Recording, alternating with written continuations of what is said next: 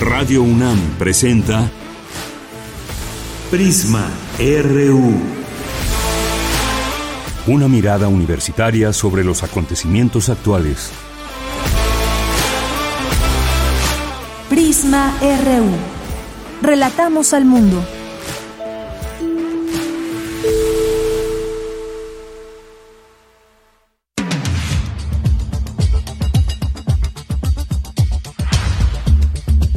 Muy buenas tardes, muchas gracias por acompañarnos en este espacio Prisma RU, parte de la programación de Radio UNAM. Este es el informativo de 1 a 3 de lunes a viernes, nos pueden escuchar y hoy tenemos mucha información. Trataremos de darle salida a los datos más importantes en este fin de semana que se desarrollaron y que tuvieron lugar. Uno de ellos tiene que ver con la firma de decreto para nacionalizar el litio y todo lo que esto corresponde y todo lo que tiene que ver con ello. Ya le tendremos aquí todos los detalles porque además vamos a platicar sobre este tema con la doctora Violeta Núñez Rodríguez, tiene un postdoctorado en el área de investigación, economía agraria, desarrollo rural, campesinado del Departamento de Producción Económica de la UAM Xochimilco, entre otras cosas, y también sus líneas de investigación que nos parecen importantes e interesantes para desarrollar un tema como este. Así que vamos a platicar sobre el litio y este decreto para su nacionalización.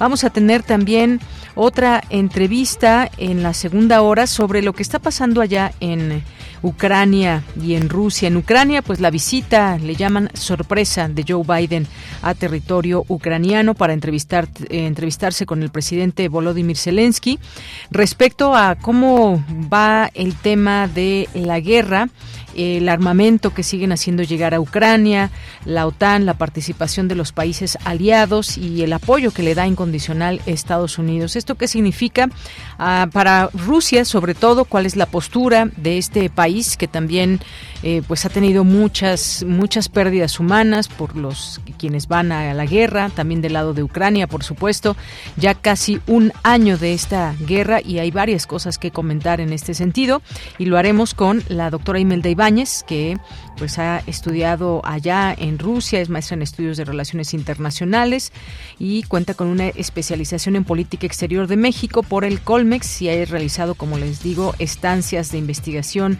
en el Centro de Estudios Iberoamericanos de la Universidad Estatal de San Petersburgo, entre otras cosas también que hay en su haber como currícula.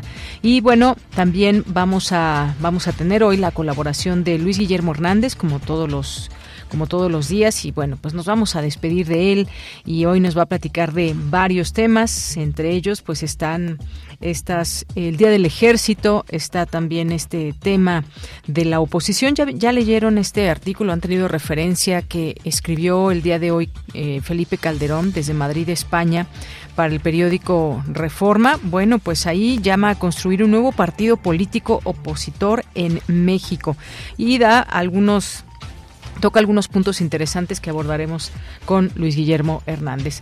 Así que pues muchas gracias por estar aquí con nosotros. Tendremos también, por supuesto, hoy que es lunes, la cartografía RU de Otto Cázares, la información de cultura y más aquí en Prisma RU.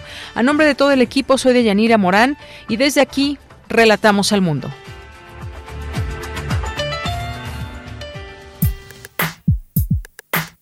Relatamos al mundo.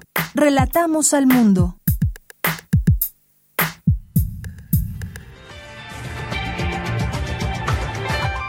Una de la tarde con 6 minutos en este día lunes 20 de febrero del año 2023. En la información universitaria, el artículo Populismo latinoamericano en perspectiva de Gerardo Aboy Carles gana el segundo concurso de ensayo o artículo de investigación organizado por la Revista Mexicana de Sociología. Académicos advierten que la pandemia del fentanilo es una cuestión de salud pública. Hasta el momento se tiene el registro de más de 1 millón de muertes por su consumo. El 20 de febrero es el Día Mundial de la Justicia Social. Se trata de un principio básico para lograr la convivencia pacífica, solidaria y democrática, aseguró María Cristina Bayón, investigadora del Instituto de Investigaciones Sociales. En la información nacional, 2022 fue un mal año para la democracia en la mayoría de los estados de la República. Esto lo advierte el consejero presidente del INE, Lorenzo Córdoba, durante la presentación de los resultados del Índice de Desarrollo Democrático en México. El presidente Andrés Manuel López Obrador destacó que el tema del agua será fundamental para que se decida en qué estado del país se instalará la planta de Tesla. El Instituto Nacional de Estadística y Geografía informó que el desempleo en México disminuyó en el último trimestre de 2022. La población ocupada fue de 3% de la población económicamente activa, una tasa menor a la del 3.7% observada durante el mismo periodo del año anterior. En la información internacional, un terremoto de magnitud 6.4 se registró hoy en la provincia de Hatay, en Turquía, una de las más afectadas por los sismos del pasado día 6 de febrero, que han dejado al menos 45,000 muertos. El Consejo de Seguridad de la Organización de las Naciones Unidas denunció la legalización de 9 colonias israelíes en territorios de Cisjordania. Advirtió que esas medidas impiden la paz con los palestinos. Hoy en la UNAM, ¿qué hacer, qué escuchar y a dónde ir? Hoy no te puedes perder Espacio Académico PAUNAM, bajo la conducción de Ernesto Medina y Sabrina Gómez Madrid. Hoy lunes 20 de febrero te invitamos a escuchar la serie de cápsulas en las que el doctor Jorge Rogelio Pérez Espinosa, docente e investigador del Centro de Investigaciones sobre América Latina y el Caribe de la UNAM, nos habla sobre el tema El reto de titularse. Espacio Académico APAUNAM se transmite de lunes a domingo a lo largo de la programación de nuestra emisora. Otra opción sonora que no te puedes perder es la serie Recuento de Pérdidas, una coproducción de Radio UNAM con el Programa Universitario de Medio Ambiente. Esta producción radiofónica está a cargo de Iván Chávez Hidalgo y cuenta con el trabajo de investigación de Marjorie González y la locución de María Sandoval y Juan Stack. Hoy se hablará acerca del cóndor de California, que se vio volar por última vez en territorio mexicano en 1937. Es considerada la segunda ave más grande de su especie después del majestuoso cóndor de los Andes. Sintoniza hoy el 96.1 de frecuencia modulada en punto de las 16 horas después del corte informativo. Hoy se llevará a cabo la inauguración de la exposición fotográfica y presentación del libro Así se ve la minería en México, organizado por la Coordinación Universitaria para la Sustentabilidad de la UNAM. Se contará con la participación del licenciado Romarrico Fuentes de la Facultad de Química, la doctora Leticia Merino Pérez y la licenciada Cecilia Navarro González de la COUS UNAM. La inauguración de la exposición Así se ve la minería en México se llevará a cabo hoy, en punto de las 14 horas, en la explanada del edificio A de la Facultad de Química en Ciudad Universitaria. No olvides llevar tu cubrebocas.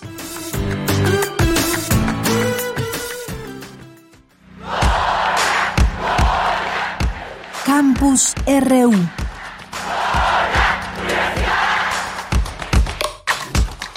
Una de la tarde con 11 minutos y entramos en nuestro campus universitario. Una jueza otorgó una suspensión a la ministra Yasmín Esquivel por presunto plagio de tesis.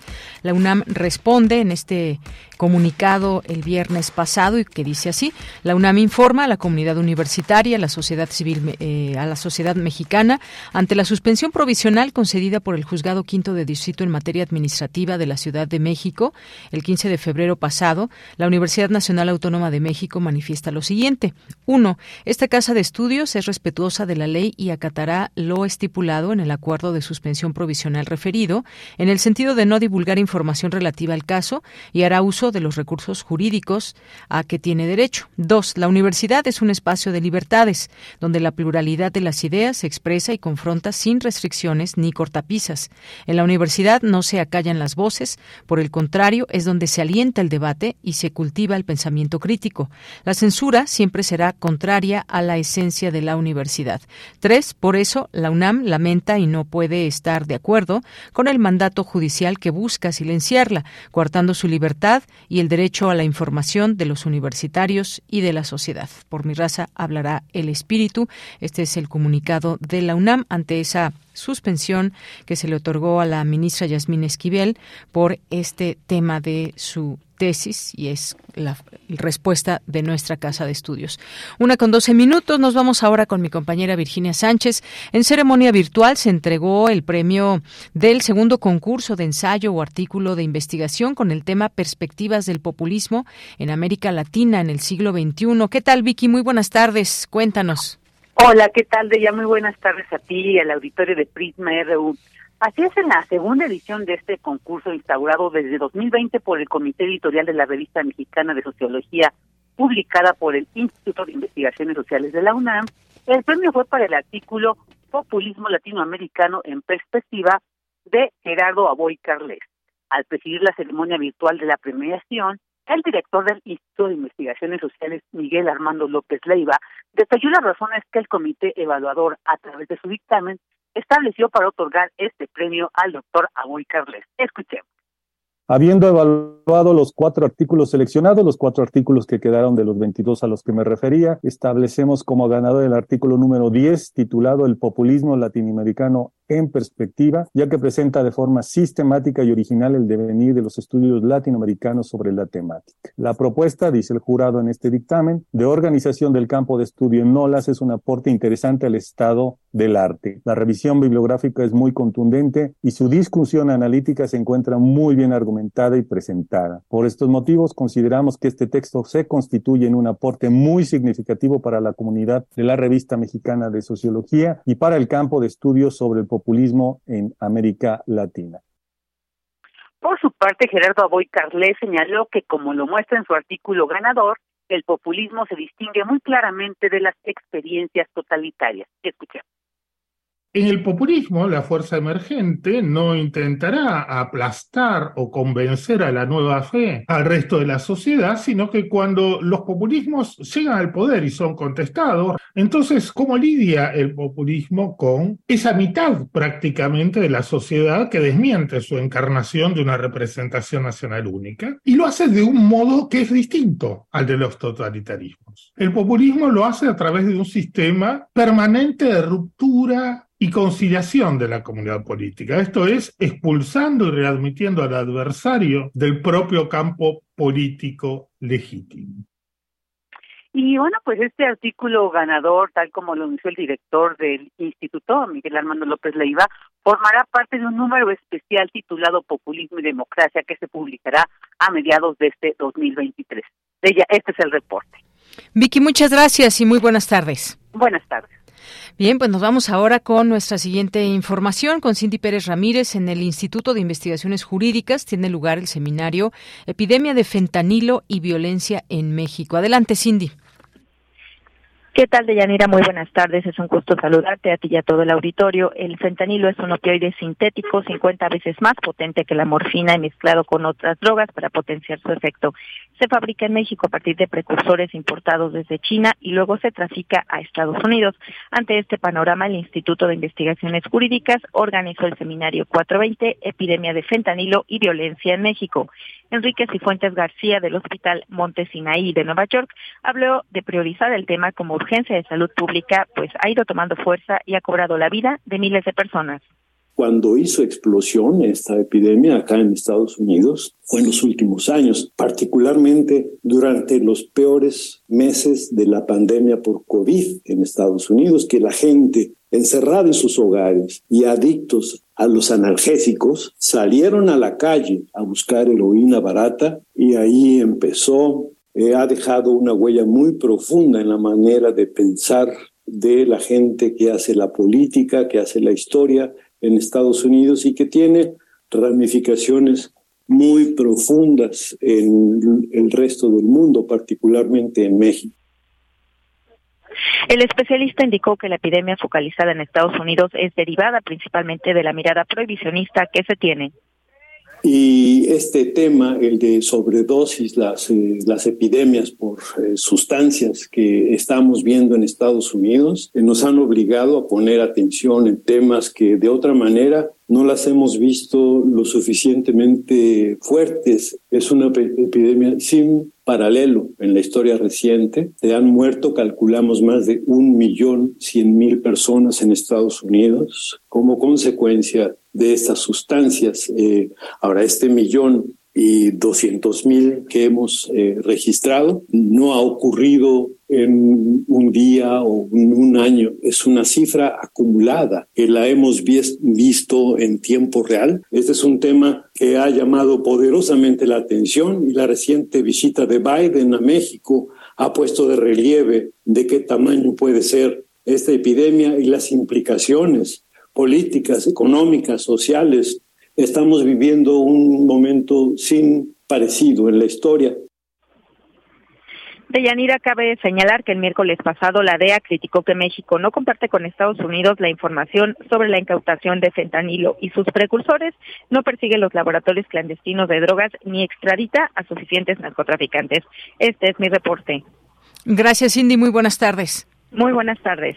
Bien, pues todo un tema y problema este consumo del fentanilo ligado a la violencia, por supuesto, y esta relación desafortunada México-Estados Unidos en cuanto a la llegada de fentanilo de nuestro país a los Estados Unidos, lo que dijo efectivamente la directora de la DEA a México. Un problema que se vuelve amplio, que se vuelve un tema bilateral del cual discutir también, dadas las muertes de personas consumidoras de fentanilo y además ahora con otras mezclas de químicos.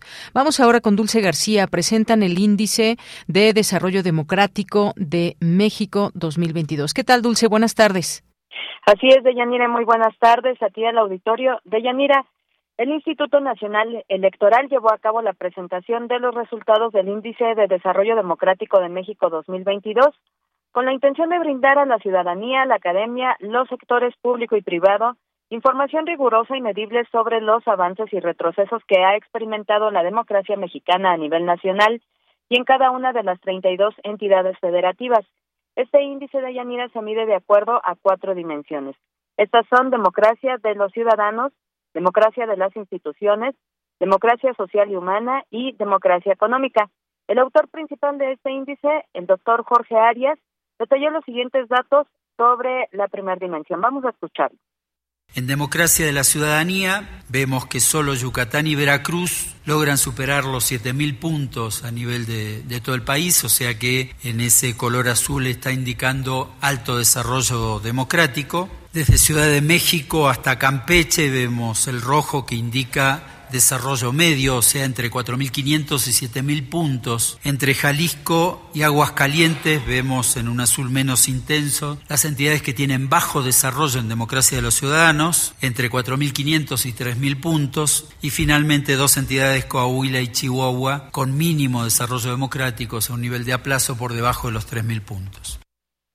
Y bueno, Deyanira, ahora vamos a escuchar también el detalle sobre los resultados respecto de la democracia de las instituciones, donde se mide el comportamiento del sistema que gobierna la democracia, así como el comportamiento de las instituciones y las organizaciones de la sociedad, que también tienen un impacto en estos resultados. Escuchemos nuevamente.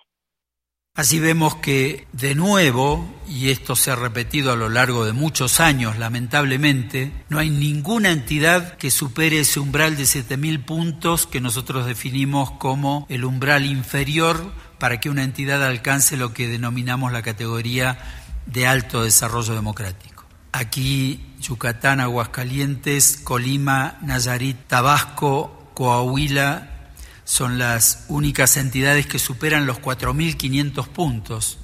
Imagínense ustedes, en una escala de 0 a 10.000, solamente 6 entidades superan los 4.500 puntos, entre 4.500 y 6.249, que es el máximo que alcanza Yucatán en esta escala y en esta dimensión. Y bueno, Deyanira, ante dichos resultados, Jorge Arias dijo que necesitamos reconocer las secuelas de la pandemia, puesto que hay que afrontar esfuerzos importantes, nuevos, con todos los sectores y actores de la democracia para recuperar el camino del desarrollo. Por su parte, el consejero presidente del INE, Lorenzo Córdoba, dijo que 2022 fue otro mal año para el desarrollo democrático en la mayoría de los estados de la República. Vamos a escuchar por qué. Eso nos dice este informe de Índice de Desarrollo Democrático, con el soporte de una amplia evidencia empírica. De las decisiones que hoy se tomen, dependerán los resultados que se tengan en las próximas mediciones del desarrollo democrático en el país. Con decisiones y políticas adecuadas sostenidas en el tiempo, se puede alcanzar la recuperación plena y equitativa de la economía, la disminución de las secuelas de la pandemia y, con el efecto esperanzador que generen las elecciones de 23 y 24, las perspectivas de la democracia mexicana pueden impactar en mejorar futuras mediciones del índice en cada entidad federativa. Y bueno, Deyanira dijo que no obstante las mediciones de este índice, Las elecciones del día de ayer en Tamaulipas demostraron que México sabe hacer elecciones, según expresó el consejero presidente del INE. Esta es la información. Dulce, muchas gracias y buenas tardes. Gracias a ti, muy buenas tardes. Bien, pues interesantes puntos ahí a tomar en cuenta con ese tema del Índice de Desarrollo Democrático de México 2022 y qué puntos se toman en cuenta para hacer esta evaluación.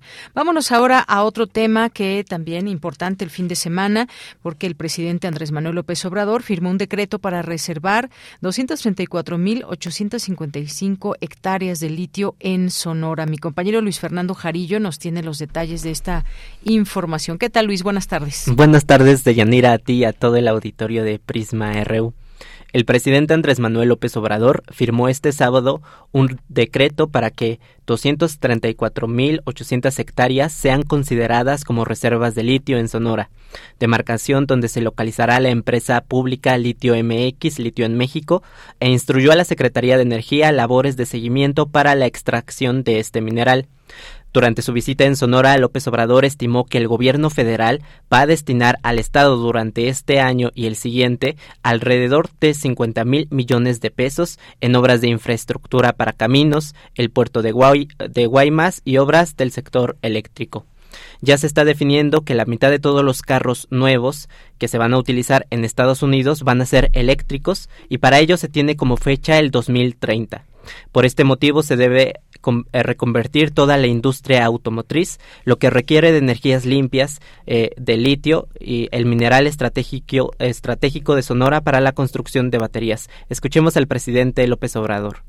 Se ha tomado la decisión de utilizar este mineral estratégico conocido como litio para beneficio del pueblo, que sea la nación la dueña de este mineral estratégico. Inicia un proceso de exploración, de desarrollo tecnológico para tener la materia prima, también con el propósito de que se instalen plantas para la elaboración de baterías, para que no lo puedan explotar extranjeros, ni de Rusia, ni de China, ni de Estados Unidos.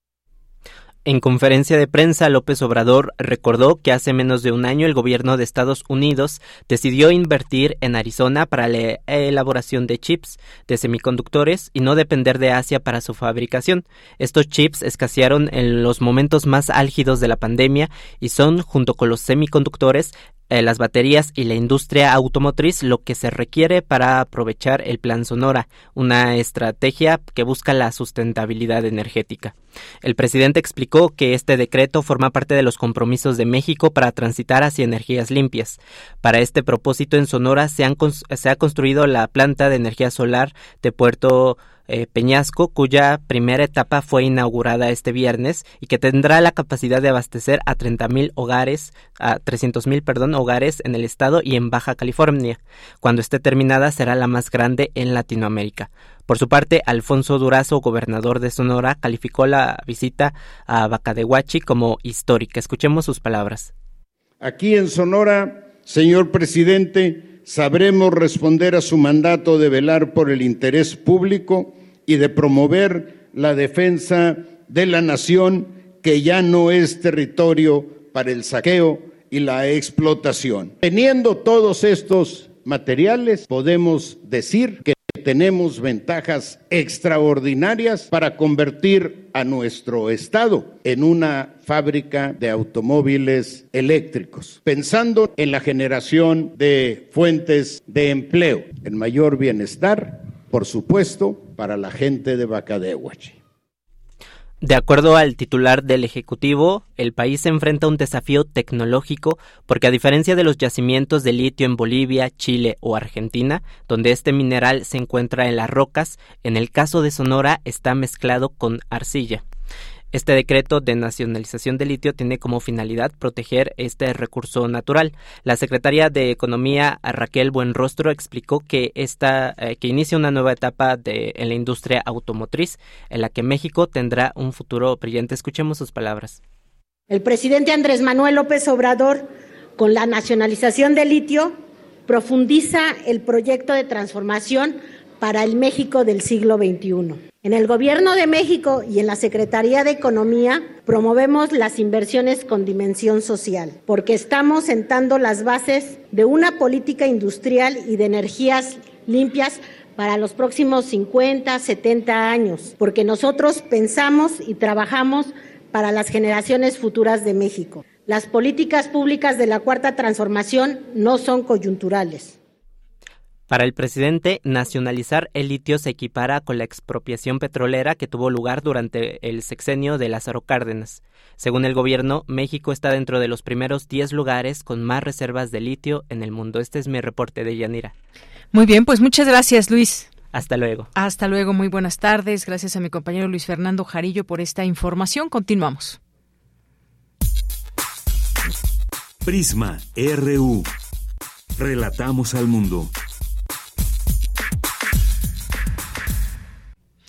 Bien, pues vamos ahora a seguir hablando de este tema. ¿Qué dimensión tiene este decreto que se firmó el sábado para nacionalizar el litio y entregar todas las reservas de este mineral del país a la Secretaría de Energía? Un paso sin duda importante en este plan por explotar el mineral y lo que ha dicho desde un primer momento el presidente de que el litio pues es del país y de nadie más. Vamos a ir hablando de ese tema.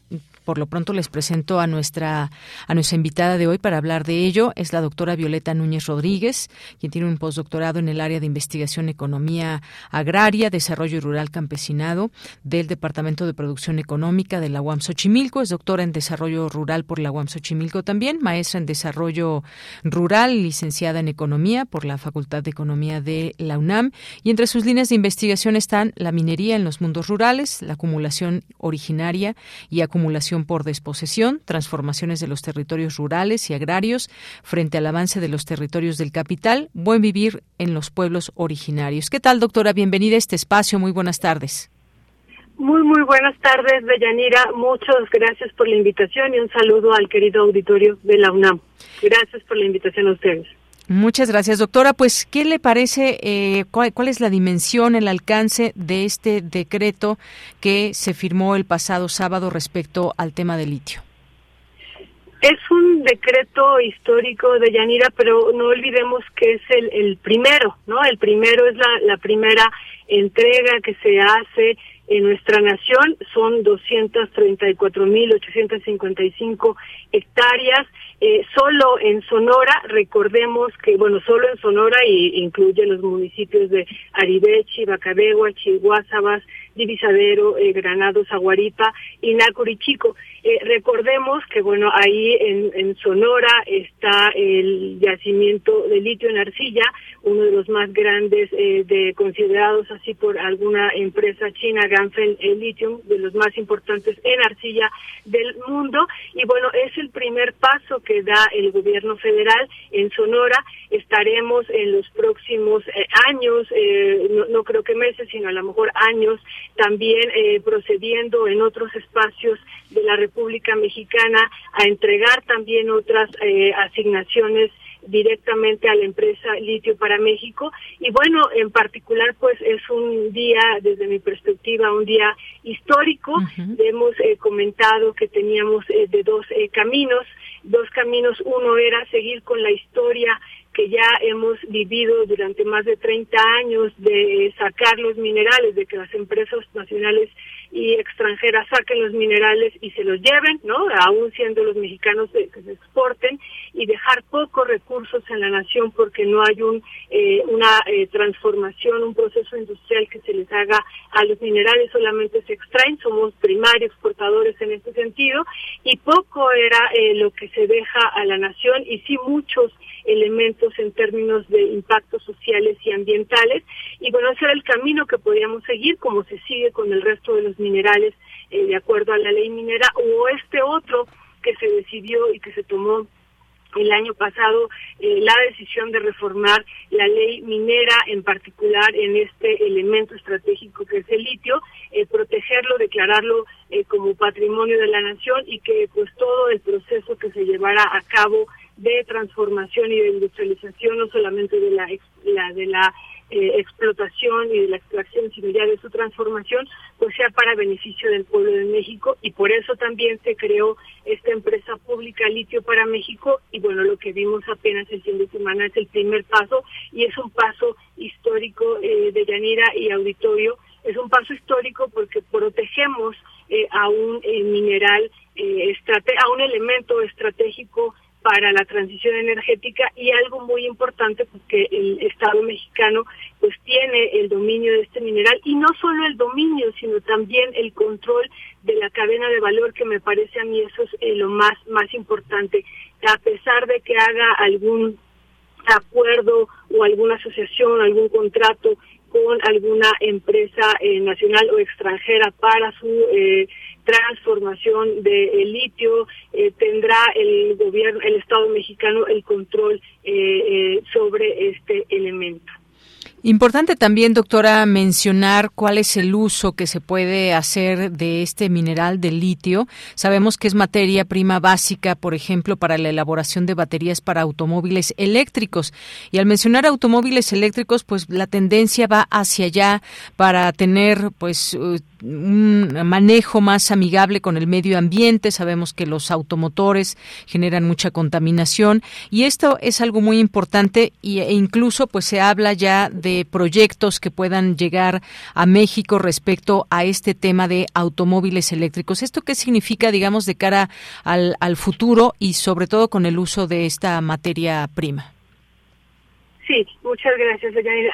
Lo primero es que el 80%, el último dato que da el Servicio Geológico Estadounidense para enero del 2023, ya con esta nueva publicación, donde otra vez desarrolla todo los minerales de todo el mundo en cada uno de los países, bueno, señala que el 80% de litio que se extrae en el mundo se utiliza para las baterías, principalmente para las baterías de los autos eléctricos. También se utilizan para otros elementos, pero fundamentalmente es una proporción que ha ido aumentando de una manera muy, muy importante, y que, bueno, todavía el año pasado estábamos hablando de más o menos de un 74%, el año antepasado de un 64%, y ahora el 80% del litio va para las baterías. Y esto irá aumentando hacia los próximos años conforme vayamos sustituyendo a nivel mundial los autos de gasolina y diésel por estos autos eléctricos. O sea, está ligado con este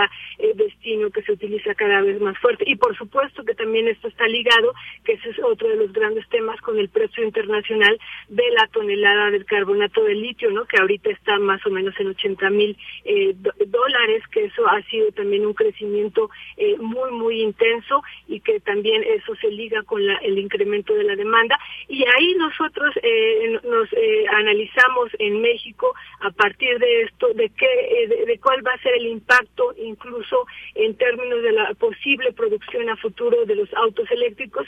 Y decía yo hace rato, Deyanira, que originalmente lo que estábamos haciendo o lo que hacemos con los otros minerales es extraerlos y exportarlos, y aquí lo que se está planteando ahora es extraer el litio, transformarlo y, bueno, probablemente en un futuro crear este carbonato de litio, ya con un desarrollo que haga la empresa de Litio para México, que será un proceso también, como lo vemos en su decreto de creación, de mediano y largo plazo, donde también se ve hacia futuro la posibilidad de generar este carbonato de litio y crear las baterías en otro momento, y por qué no crear también los propios autos eléctricos. Ese es como el gran objetivo a largo plazo, y que no seamos, otra vez insisto, pues naciones que únicamente extraigamos este elemento, que lo exportemos y que se nos queden pocos beneficios, ¿no? Uh-huh. Y bueno, una cuestión muy importante que ya también la habíamos sacado en este espacio en otro momento, que muy amable nos invitaron, gracias,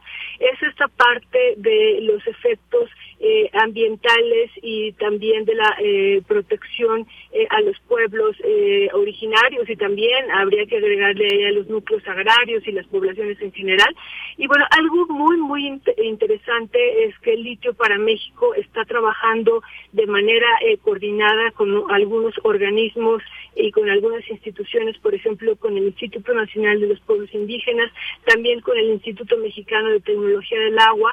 Están trabajando de la mano y también con otros sectores gubernamentales para proteger justo aquellos territorios donde haya problemas de escasez de agua, que no sean tocados o que sean cuidados, en el sentido de la posibilidad a futuro del requerimiento que necesitan este mineral y otros, ¿no? La huella hídrica de los minerales es inmensa, pero bueno, eso se está ya analizando y quedó finalmente también redactado en la ley minera.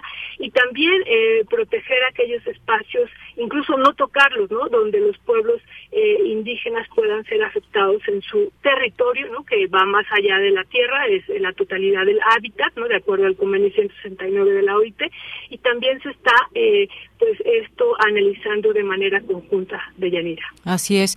Pues sí, hay varios datos, doctora, importantes, y también ahora que usted hablaba de este tema, ha habido en México una historia también de empresas extranjeras explotadoras de distintos recursos, como el caso del agua, que simplemente pues tienen ganancias, aquí explotan y afectan comunidades y luego se van o se quedan, siguen explotando estos sitios. Se habla, por ejemplo, en este tema del litio, que pues bueno, habría una inversión pública, sin embargo pues se ha abierto a recursos privados, en particular quizás a los socios del tratado entre México y Estados Unidos y Canadá. ¿Esto cómo podemos irlo viendo? Ahora se da este decreto, pero en digamos lo que viene, ¿cómo se tendría que ir dando, doctora?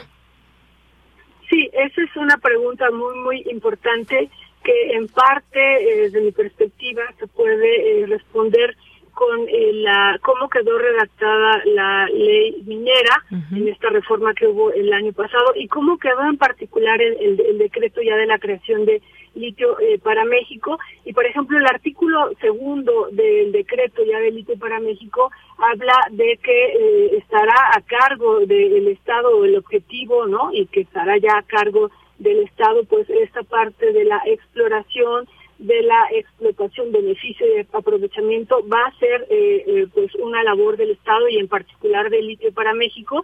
Y bueno, y también en ese decreto de manera importante, porque de repente se decía, pasamos de un control absoluto por parte, o una declaración de control absoluto por parte del Estado mexicano del litio y de la cadena de valor, pasamos a la posibilidad de que entrara pues las empresas privadas, y no, en el decreto ya en el artículo 6 se señala que para cumplir los objetivos del litio para México, una de las posibilidades también es la asociación con instituciones públicas y privadas, ¿no? Entonces ya desde ahí se había dejado establecido esto, pero siempre señalándolo y ahí aclarándolo también para el auditorio de Yanira, que el control tanto de esta primera, pues de la exploración, explotación y beneficio es del Estado mexicano, sí. Y también, ¿no? Esta otra parte, la posible asociación ya para la transformación del litio, y ya esto que decíamos, algún contrato, algún convenio con alguna empresa,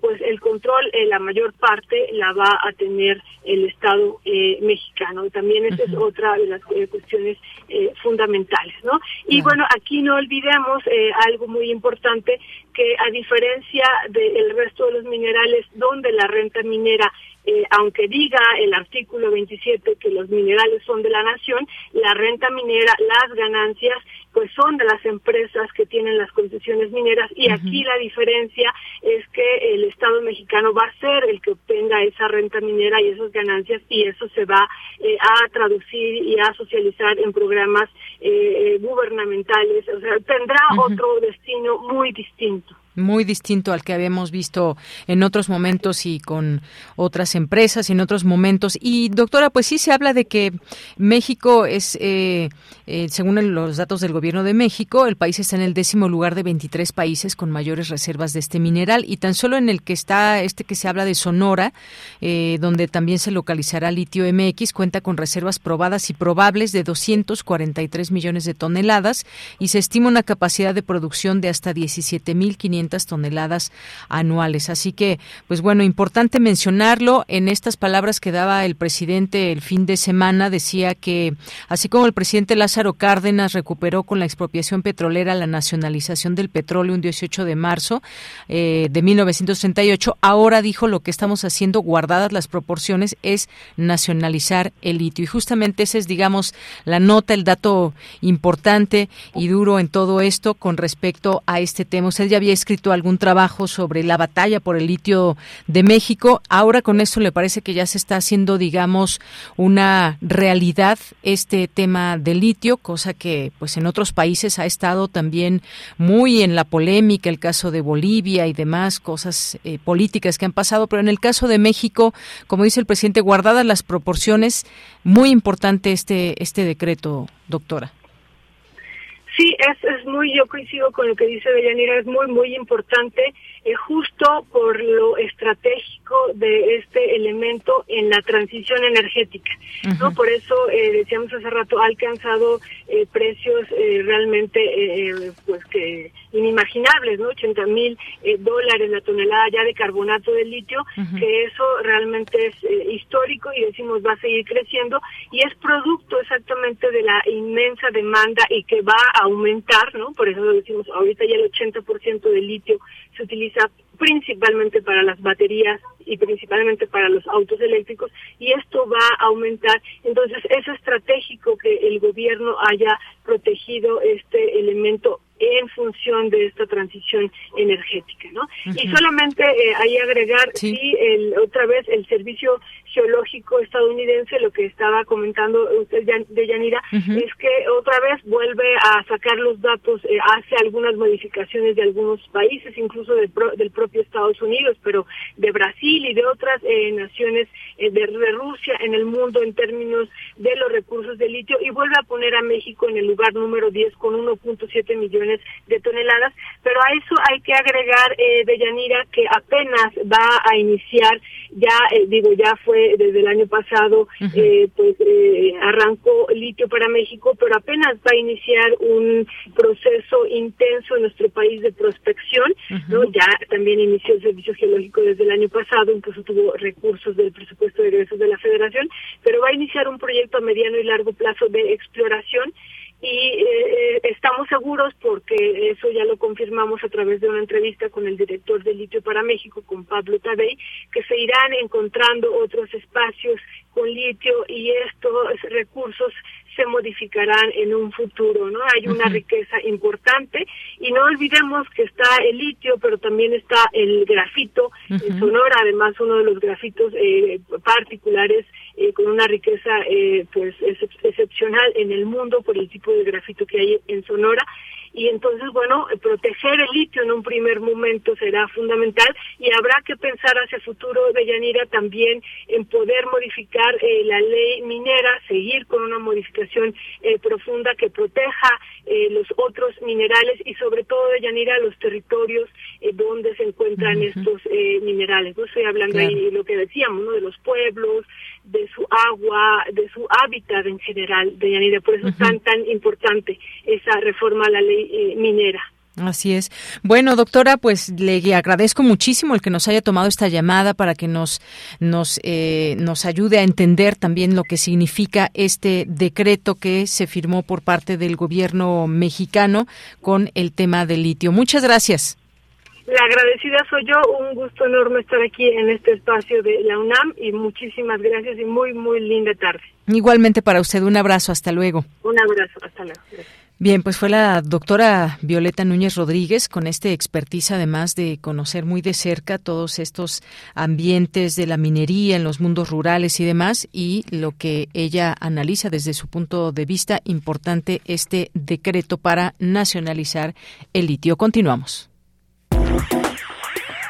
Queremos escuchar tu voz. Síguenos en nuestras redes sociales. En Facebook como Prisma RU y en Twitter como @PrismaRU. Continuamos, ya es en la línea telefónica Luis Guillermo Hernández, que ha sido nuestro colaborador a lo largo de todos estos meses. Él es un periodista independiente, es analista político, experto en medios, es profesor universitario y, como les decía, ha sido colaborador durante varios meses en este espacio. Hoy tendremos pues no es la última colaboración de él, sin embargo, pues la puerta abierta que siempre quedará ahí, y con todo el agradecimiento de que haya estado aquí en este equipo y en esta emisión de Prisma RU. ¿Cómo estás, Luis Guillermo? Muy buenas tardes.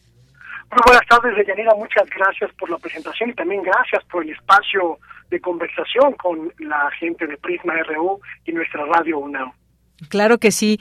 Luis, pues varios temas el día de hoy, pero vamos a solamente a traer dos hoy a la mesa. Están los 110 años del Ejército Mexicano. El presidente destaca el papel del mismo en tareas de seguridad y construcción de obras prioritarias en este fin de semana que se dio este evento. Importante también mencionar todo lo que, los cambios que se han dado y esta formación de la Guardia Nacional, que ha sido, pues bueno, ya está trabajando, digamos, en el país, y que también ha sido producto, o que ha sido más bien muy criticada. ¿Qué te ha parecido? ¿Qué te pareció este discurso y en el marco de estos 110 años del Ejército Mexicano? Bueno, yo quiero destacar dos puntos que mencionó el presidente, pero que además están en la discusión de todos los días en los medios, de Yanira. Uh-huh. Por un lado, la evidencia inobjetable de que el gobierno del presidente López Obrador, si ha tenido un aliado constante, un aliado leal, un aliado prácticamente incondicional, ha sido el ejército mexicano, que lo ha acompañado no solo en las tareas de seguridad y de vigilancia de nuestro territorio continental y marítimo, sino también acompañándolo en la ejecución de las principales obras de este sexenio, las principales obras arquitectónicas y las obras de infraestructura de este gobierno, y eso es un punto de inflexión muy importante, porque le dio al ejército, a la institución en general, pues un nuevo papel que los ciudadanos mexicanos, creo yo,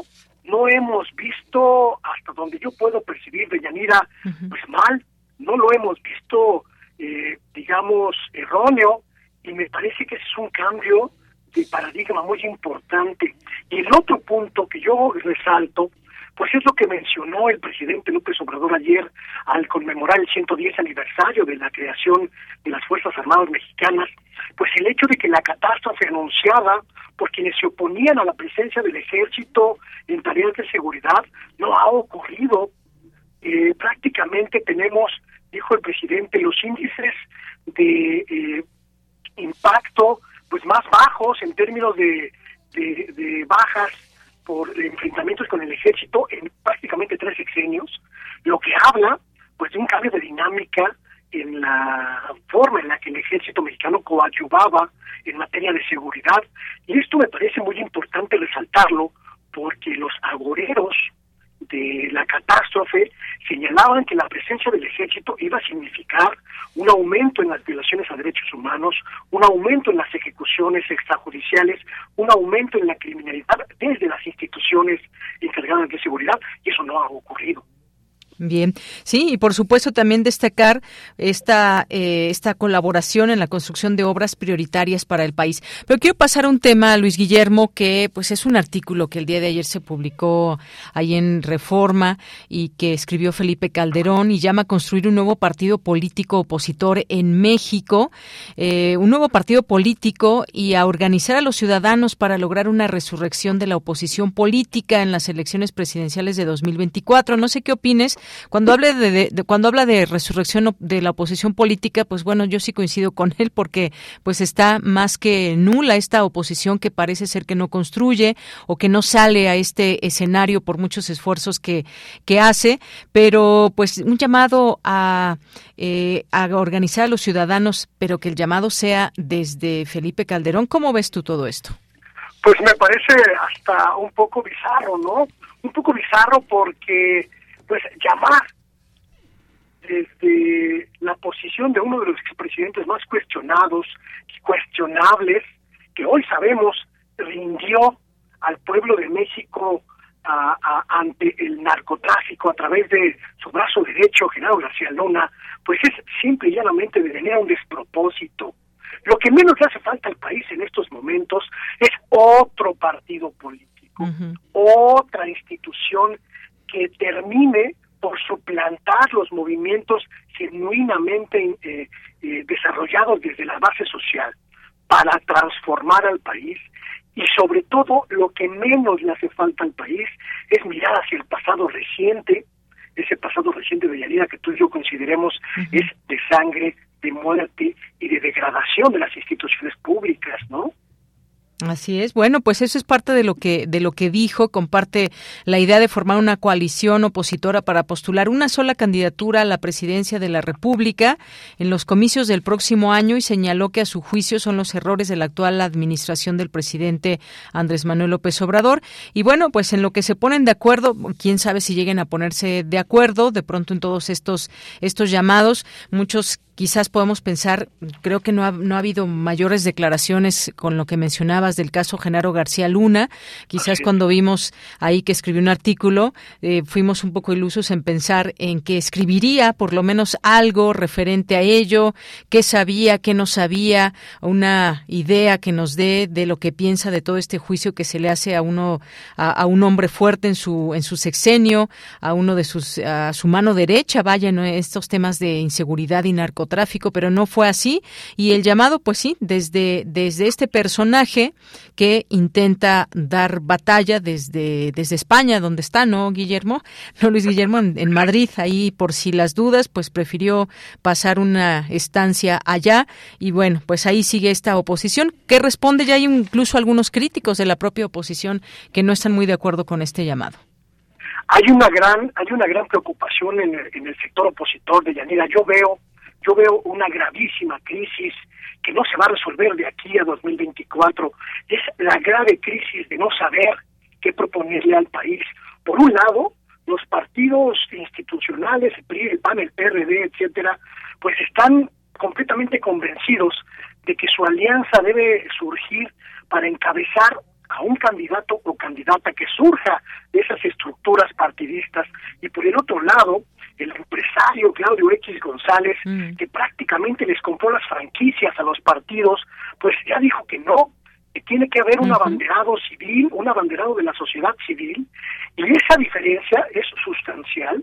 Y cuando estamos a prácticamente menos de un año de que empiece la campaña presidencial, no se ve por ningún lado la posibilidad de un acuerdo. La última oportunidad de la oposición de Yanira será que el próximo domingo 26 de febrero, cuando convocaron a su megamarcha, desborden el Zócalo, colmen de verdad, evidentemente y sin ninguna duda, todo el centro político del país, para que podamos pensar que quizá tengan alguna oportunidad. Si no logran darnos una evidencia real de que el pueblo está con ellos, realmente no tendrán nada que hacer el próximo año de Yanira, y prácticamente la cuarta transformación irá sola a la sucesión presidencial. Eso esperamos muchos. Bien, pues ya veremos qué sucede en esos tiempos. Por lo pronto, pues no podía pasar desapercibido este llamado o esta convocatoria que hace Felipe Calderón. Y sí, ya veremos qué sucede el próximo domingo también en este llamado que hay a esta marcha de El INE no se toca. Por lo pronto, Luis Guillermo, muchas gracias, y agradeciéndote pues todos estos meses de participación, de análisis con pues todo esto que tú ves desde tu expertise como periodista, como analista, de los temas que pues son noticia. Muchísimas gracias, fue un placer haber estado pues compartiendo contigo estos micrófonos. Al contrario, Bellavida, muchas gracias a ti por la oportunidad de conectarme con la audiencia de Prisma RU, un honor, un placer y un privilegio tener esta posibilidad. Y bueno, pues como dijo el clásico sudamericano, volveré y seré millones. Así es. Bueno, Luis Guillermo, te mandamos un abrazo y seguimos también tu trabajo en las distintas plataformas. Hasta pronto, gracias. Hasta luego. Muy buenas tardes, Luis Guillermo Hernández, periodista independiente y colaborador hasta hoy de este espacio en distintos medios de comunicación, que también ha participado, analista político y conocedor de medios de comunicación. Continuamos. Sala Julián Carrillo presenta. Bueno, pues ya está aquí Montserrat Muñoz. Monse, ¿cómo estás? Buenas tardes. Hola, muy contenta de saludarte, Deyanira, como siempre, también al equipo de Prisma RU, por supuesto, a nuestros radioescuchas, cibernautas, asistentes a la Sala Julián Carrillo. Estamos aquí en la Colonia del Valle, desde el corazón de nuestras instalaciones. Tenemos flechazos culturales para ustedes, porque trabajamos por y para el espíritu de las artes, y como ya bien conocen, tenemos redes oficiales, nos pueden seguir en Facebook como Sala Julián Carrillo. También pueden consultar las redes oficiales de Radio Universidad. A lo largo de la programación de radio pueden escuchar nuestros promos, avisos, invitaciones a conciertos. Y bueno, pues esta semana viene con la sorpresa del Cineclub, que no es sorpresa porque ya es una tradición también, pero el ciclo de Pasolini, y si no han visto la película El Decamerón de este director, de verdad les va a enamorar, encantar los sentidos. Recuerden que son proyecciones de entrada libre a las 6 de la tarde, los miércoles, Cineclub Radio Cinema. Les esperamos este mes, dedicado al excelso director Pasolini, y pues al final de la proyección ustedes pueden conversar sobre las películas con otros cinéfilos, espíritus también pues afianzados a la pantalla. Y bueno, ¿qué más les puedo decir? Tienen que venir a vivir el ciclo. También el jueves tenemos un concierto especial, es el nombre 1200 kilómetros de jazz de Scott Thompson, esto es jazz de Canadá, también convocado por Alain Derbez, una leyenda aquí en el mundo de nuestra Radio Universidad. Vengan, que es entrada libre a las 8 de la noche, y en esta serie de conciertos han habido sonoridades que solo podrán traducirse cuando ustedes vengan aquí, las vivan y las revivan. Es importante pues conversar sobre el fenómeno del free jazz, del espíritu de estas sonoridades que nos proponen, así que desde otras latitudes, por favor, vengan y acérquense a este concierto, que es el jueves. Y si quieren también disfrutar de un poco de jazz mezclado con tradición y cultura mexicana, Las Olas Altas de Daniel Torres, en composición con su proyecto Dantor, nos acompañará el viernes en Intersecciones. Es música de verdad que yo creo que eleva el espíritu, enaltece el corazón, que nos coloca como una escena mexicana musical en todo el mundo. Es música mezclada con ritmos como del jazz, como también tintes arábicos, canto polifónico. Dantor es el mejor, yo digo, y también mucha gente lo dice en México, que pues recrea esta técnica de dobles voces, dobles sonoridades. Vénganlo a escuchar a las 9 con concierto full band. También pues estará Israel Torres, algunos otros invitados como Daniel Vadillo en el piano, y sonando aquí de fondo, por favor, ya hagan su tarea, encuéntrenlos en redes sociales como Dantor, y vénganse el viernes a disfrutar de este concierto. Y también me queda darles el curso de el correo de los cursos, siempre digo el curso del correo, bueno, el correo de los cursos que tenemos vigentes, que será el curso de oratoria impartido por Sergio Rued, y también el curso de actuación para la vida diaria impartido por Sergio Cuellar. A ello se pueden inscribir y pueden pedir informes en el correo cursosrunam@gmail.com, cursos RUNAM. Si quieren instruirse en el arte de la voz hablada, de los discursos, de cómo proyectar mejor una presencia escénica, o si requieren de cómo ser el mejor actor de su propio destino en el escenario de la vida, inscríbanse a estos cursos y con gusto aquí los recibimos, también vía Facebook, y ahorita les pongo los carteles vía Twitter también, para que el equipo nos haga favor de compartirlo y socializar pues estos flechazos culturales que tenemos para ustedes, como siempre, los lunes en esta sección de ella. Claro que sí, pues muchas gracias, Monse. Ahí ya todos estos eventos que nos platicas, música, cine y más. Y bueno, nos despedimos justamente con esta música que estamos escuchando de Daniel Torres, ¿verdad? Daniel Torres, también bonus. Si vienen a nuestras instalaciones, encuentran la exposición de Ani Flores en el lobby de la Sala Julián Carrillo. No les voy a decir la temática, pero descúbranla. Suspiran, suspiros, con estos suspiros corridos nos vamos radiofónicamente. Abrazo sonoro. Claro que sí, Monse. Hasta luego y nos vamos al corte. Regresamos a la segunda hora de Prisma RU.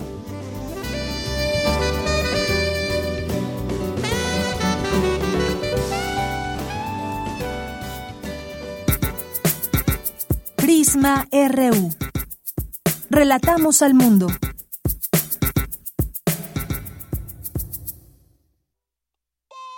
Entre el bolero y la ciencia ficción, atestiguas el fin del mundo en cámara lenta. No haces nada porque no te queda de otra. Eliges la falsa noción del espacio para hacer como que no te das cuenta de que estás en una jaula. Por razones que inventó alguien más, haces efectivo el cheque de tu existencia. Un vale para una vida de idas a la escuela, al trabajo, a la tumba. Tantos años de resistencia para llegar a ninguna parte, a la misma estación, a la misma cabina, resistiendo todavía. Sálvense ustedes, con Raquel Miserachi. Todos los martes de 10 a 11 pm por Resistencia Modulada. Radio UNAM. Experiencia sonora. Noti Morena. Vamos con el pronóstico del tiempo. Vemos tiempos violentos en todo el país, con una tormenta de balazos permanente. Los precios no paran de subir. Escaso trabajo, excepto en las zonas azules. Trenes con destino incierto para el medio ambiente. Y así nos vamos todos a cada antes que acabe el sexenio. Seguiremos informando, o tal vez no. Cambiemos México, PAN. La piedra y el yemo activo afectan tu cerebro, te matan las neuronas y son muy adictivos. Yo sé lo que te digo, pues he sido testigo. Piensa más en tu gente, tu vida y tus amigos. Escucha lo que te digo, pues es verdad. El negocio de la droga es algo que termina mal. Escucha bien, hermano, porque esto te hace daño. El negocio de la droga es algo que termina mal. Esto siempre acaba mal, carnal. Esto siempre acaba mal. Si necesitas ayuda, llama a la línea de la vida, 800-911-2000. Dijeron que el video mataría a la estrella de radio. Pero no fue así. Tenemos casi 23,000 audios disponibles en nuestro podcast. Conoce nuestras series, radioteatros, barras, adaptaciones y otras joyas radiofónicas del pasado en www.radiopodcast.unam.mx. Disfruta a toda hora Radio UNAM. Experiencia sonora.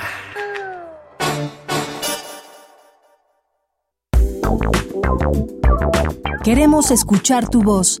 Síguenos en nuestras redes sociales. En Facebook como Prisma RU y en Twitter como @PrismaRU.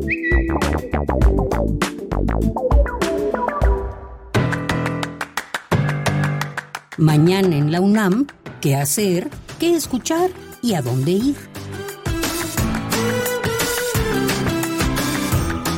La Facultad de Estudios Superiores Aragón organiza el segundo Congreso Internacional de Artesanía, Voces, Saberes y Haceres, que en esta ocasión tendrá como tema principal sostenibilidad, resistencia y educación para la paz. Se contará con diversas actividades como ponencias, conversatorios, talleres, charlas con testimonios, exposición de carteles y fotografías, funciones de videos y documentales, así como presentación de libros. El Congreso se llevará a cabo del 23 al 26 de mayo de 2023. Si deseas participar con algún material, tienes hasta el 28 de febrero para inscribirte. Para mayores informes consulta el sitio oficial www.congresoartesanía.com o visita las redes sociales de la FES Aragón.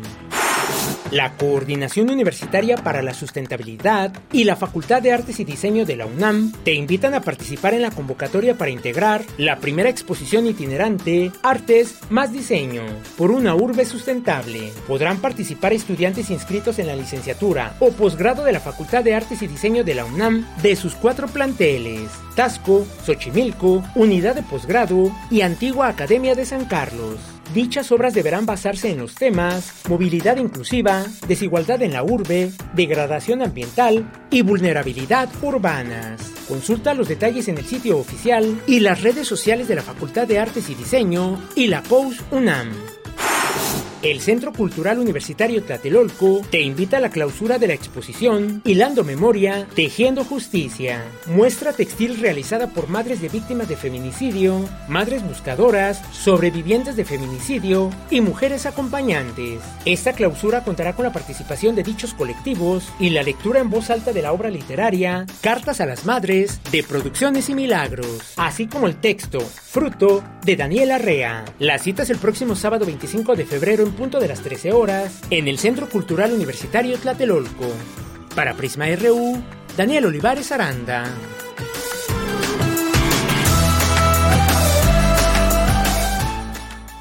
Dos de la tarde con 7 minutos. Hace un momento que entrevistamos a la doctora Violeta Núñez, no nos lo dijo, pero yo sí se los voy a decir. Va a presentar su libro, el que hice referencia, que se llama así, La batalla por el litio de México. Ella es la autora y se va a presentar próximamente ahí en la Feria Internacional del Libro del Palacio de Minería. Y bueno, pues en esta feria número 44 que se lleva a cabo del 23 de febrero al 6 de marzo. Y bueno, va a ser en el stand 1217-1218, sección 12, en el mezanín, esta presentación, donde estarán Lorenzo Meyer, Ernesto Ledesma y por supuesto la autora Violeta Núñez.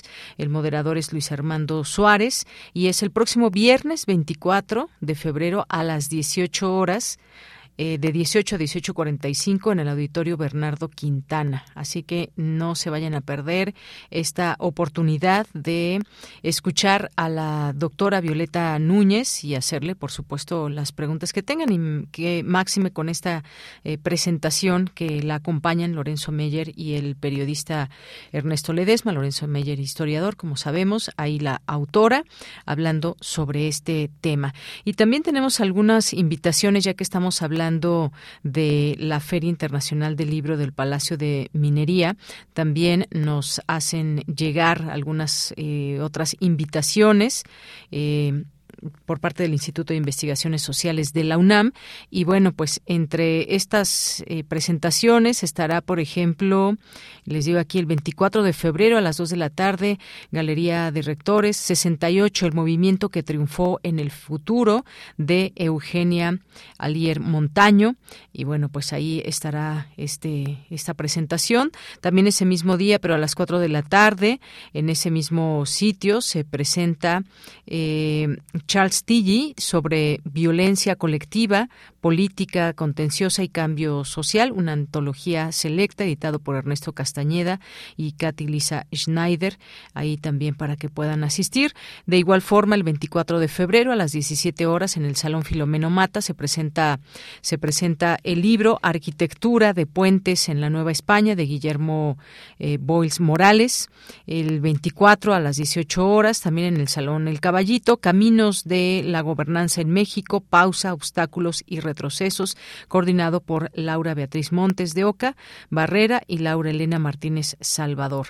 Esto es parte de lo que estarán presentando. Igualmente, pues les hacemos estas invitaciones. Vamos a publicarlo también ahí en nuestras redes sociales. Hay algunos otros textos también. Por ejemplo, el 2 de marzo en el Salón Filomeno Mata, Formas de Creer en la Ciudad, coordinado por Hugo José Suárez, Karina Bárcenas Barajas y Cecilia Delgado Molina. 2 de marzo también a la 1 de la tarde, Generando Conciencia sobre el Cambio Climático, Nuevas Miradas desde México. Está también el libro el 2 de marzo, 17 horas, Las Políticas Sociales en México, Derechos Constitucionales, Arquitectura Institucional, entre otros, para que ustedes vean y asistan cuáles les parecen más interesantes y se puedan dar cita en esta Feria Internacional del Libro del Palacio de Minería. Bien, y pues muchas gracias a las personas que nos escriben a través de nuestras redes sociales. Siempre estamos agradecidos con ustedes que nos puedan escribir y hacer llegar sus comentarios en @PrismaRU en Twitter y PrismaRU en Facebook. Jorge Fra nos dice, y con esta nacionalización del litio se vienen las energías limpias que tanto necesita el país y se les da cachetada con guante blanco a la oposición mediocre, nos dice Jorge Fra. Muchas gracias también a la doctora Imelda, que en un momento estará aquí con nosotros hablando de este conflicto entre Ucrania y Rusia. Rusia. Dice: el conflicto en las regiones postsoviéticas y euroatlántica que inició el 24 de febrero de 2022 se convirtió en el catalizador de las próximas transformaciones en la política mundial. ¿Por qué? Bueno, pues ella misma lo analizará en un momento más en este espacio que, por supuesto, siempre agradecemos su participación. También Jorge nos dice si la ministra pudo cometer quizá un pecado de plagiar una tesis. Los demás ministros están bastante embarrados de corrupción. Muchas gracias, Jorge. Abelina Correa, muchas gracias. Pluriversos Radio, David Silva, muchas gracias a Jorge Morán Guzmán. También nos dice, sugiere una colaboración de Rafael Barajas, el Fisgón. Muchas gracias, Jorge. Gracias también a Patricia León. Y nos dice Jorge que extrañaremos a Luis Guillermo Hernández más ante las elecciones de Coahuila y Estado de México. Ojalá retorne para las elecciones de 2024. Y bueno, pues también ahí tendremos distintas voces y, por supuesto, él siempre estará invitado. Muchas gracias, Jorge. Armando Cruz, buen día. ¿Cómo es posible que Radio UNAM se hagan eco a las expresiones de uno de los más nefastos presidentes de México? Qué lamentable, nos dice Armando Cruz. Bueno, pues es parte de la discusión, Armando. Le agradezco mucho su comentario y pues lo que escribió, qué impacto tiene o no entre los ciudadanos y ciudadanas. Es un tema que pues sin duda podemos tocar en este espacio y nos pareció importante. Gracias por su comentario. Gabani, Rosario Durán también nos dice, dejo esto por aquí para cuando tengan tiempo. Nos manda un video de YouTube, lo haremos y lo veremos, Rosario. Muchas gracias. Zacarías Miguel Alonso nos dice, ¿cuál nacionalización del litio? Si el litio está nacionalizado desde 1917 por las ocurrencias del personaje. Se creó escasez de medicinas, autopartes y vidrios. Es tiempo de parar el daño que hace al país. Gracias por el comentario, Zacarías Miguel Alonso, que nos pones aquí. Dice, y si ya renunció la ministra pirata. Muchas gracias aquí por tus comentarios. Bárbara Downman, muchas gracias también a Ana Marín García, muchas gracias, y a todas las personas que se vayan sumando y que vayan sumando aquí sus voces. Paloma G. Guzmán, Patricia León, Fernando González, muchas gracias. Óscar Martínez, Luis Manuel Contreras, David Castillo Pérez, Mario Navarrete, muchas gracias a todas y todos que nos están escribiendo. Eduardo Mendoza también aquí ya aparece y nos dice, buen lunes para ti también, muchas gracias. Aura Fuentes dice, este lunes en la sección de cultural del programa Prisma RU, Tamara va a entrevistar a la actriz Carmen Mastache, quien interpreta a Nora en Julieta tiene la culpa. La vamos a sintonizar. Muchas gracias y pues por supuesto en un momento más estará aquí con nosotros. Luis Guillermo Hernández pues acaba de publicar o concluyó la primera temporada de colaboraciones con Prisma RU, un generoso espacio de libertad y pluralidad. Mi agradecimiento permanente infinito para mi admirada Deyanira. Muchas gracias, Luis Guillermo, mutuo. Como dijo el inmortal Tupac Amaru, volveré y seré millones. Gracias. Y gracias a ti también por esta vía. Muchas gracias, Luis Guillermo Hernández. Vamos a continuar ahora con la información. Nos vamos con Cristina Godínez. La justicia social es un principio básico para la vida digna y la convivencia pacífica, solidaria y democrática. Adelante, Cristina. Buenas tardes, Deyanira. Un saludo para ti y para el auditorio de Prisma RU. En 2007, la Asamblea General de Naciones Unidas declaró el 20 de febrero como el Día Mundial de la Justicia Social. Esto con el propósito de recordar el compromiso para que todas y todos tengan acceso al bienestar social y a la justicia, que es un principio básico para lograr la convivencia pacífica, solidaria y democrática, así como para garantizar el acceso a una vida digna, señaló María Cristina Bayón, investigadora del Instituto de Investigaciones Sociales de la UNAM. La socióloga comentó que debe aspirarse a una justicia de tipo sustantiva y no solamente declarativa, que haga efectivo el ejercicio de los derechos y oportunidades para contar con servicios de salud y de educación públicos de calidad, vivienda, trabajo y salario digno, así como a la valoración social, el respeto de todas las personas en términos de sus identidades, estilos y elecciones de vida. Por su parte, Andrea Kenia Sánchez Cepeda, de la Escuela Nacional de Trabajo Social de la UNAM, dijo que con la pandemia hubo un recrudecimiento de las condiciones laborales y de vida, que se refleja en la pérdida de empleos, las jubilaciones forzadas y los reajustes familiares y económicos. Además, hay un problema de trabajos dignos, de acumulación de dinero que no se reparte en sueldos y prestaciones y que impacta en la aspiración de justicia social. Por último, Sánchez Cepeda expuso que se requiere la paz para poder sentar un equilibrio económico, de salud y de todos esos elementos que componen la justicia social. Deyanira, este es mi reporte. Buenas tardes. Gracias, Cristina. Muy buenas tardes. Y continuamos ahora con la información internacional a través de Radio Francia. Relatamos al mundo. Relatamos al mundo.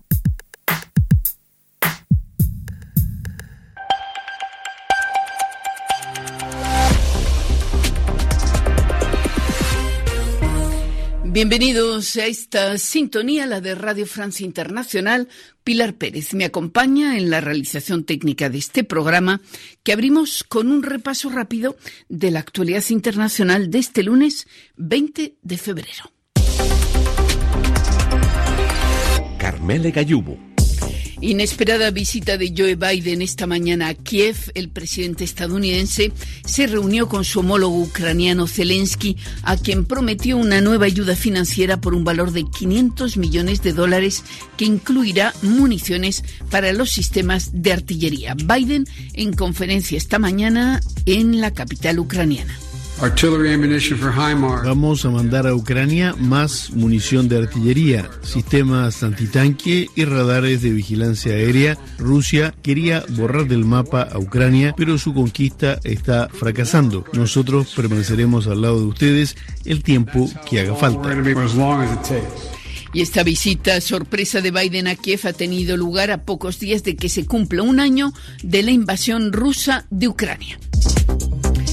Miles de personas se manifestaban hoy frente al Parlamento israelí en Jerusalén contra un proyecto de reforma judicial que, a su juicio, constituye un peligro para la democracia, proyecto que comenzará a ser votado hoy por los diputados. El propio presidente israelí, Isaac Herzog, alertó ayer sobre las fracturas que ese proyecto está provocando en la sociedad israelí. La reforma, impulsada por el gobierno ultraconservador de Benjamín Netanyahu, busca reducir la influencia del Poder Judicial, ya que el Parlamento podrá anular por mayoría simple algunas decisiones del Tribunal Supremo. Las autoridades turcas han puesto fin a las tareas de rescate tras el terremoto del pasado día 6, un dispositivo que, sin embargo, van a mantener todavía en las dos provincias más golpeadas por el sismo que dejó decenas de miles de muertos en Turquía y en Siria. Corea del Norte vuelve a hacer demostración de su potencial balístico. Esta mañana lanzó 2 misiles de corto alcance utilizando su lanzador más moderno, una demostración que coincide con maniobras militares conjuntas de Corea del Sur y Estados Unidos en esa zona. Al menos 36 personas murieron y otras 40 están desaparecidas a raíz de las fuertes lluvias que afectaron este fin de semana al litoral del estado brasileño de Sao Paulo. Prácticamente la totalidad de esas muertes se produjeron en el municipio de São Sebastião. Hasta aquí el resumen informativo. Queremos escuchar tu voz. Síguenos en nuestras redes sociales. En Facebook como Prisma RU y en Twitter como @PrismaRU. Bien, continuamos y vamos a seguir hablando de temas internacionales. Ya escuchábamos ahí en el reporte de Radio Francia esta visita sorpresa de Joe Biden a Ucrania y esta reunión que tuvo con su par Volodymyr Zelensky en ese país. Y bueno, es que la incursión de Rusia que ha dejado, hoy en la Gaceta precisamente se publican datos y análisis sobre esta casi un año de invasión en Ucrania. La incursión de Rusia ha dejado 18,000 civiles muertos, entre ellos cientos de niños, además de millones de desplazados y cerca de 300,000 militares fallecidos. El 24 de febrero de 2022, Rusia invadió a Ucrania. La noticia corrió en el ámbito mundial y los análisis sobre el conflicto y sus posibles alcances no se hicieron esperar. Y pues también intenta plantearnos también qué es lo que sigue. Y es que esta guerra, por lo que hemos visto, no tendrá un fin en el corto plazo. Dependerá también de las agendas de las potencias involucradas. Dice también que para el gobierno de Kiev, Rusia planea una ofensiva que coincida con el primer aniversario de la guerra, lo cual podría incluir un nuevo intento por tomar la capital ucraniana. Muchas cosas que se van diciendo respecto a este tema. Y por supuesto la visita que han llamado como sorpresa de Joe Biden a Ucrania, y que le da su apoyo inquebrantable y en una muestra de solidaridad a medida que la invasión de Rusia se acerca al año. Y bueno, han seguido dando armamento y más.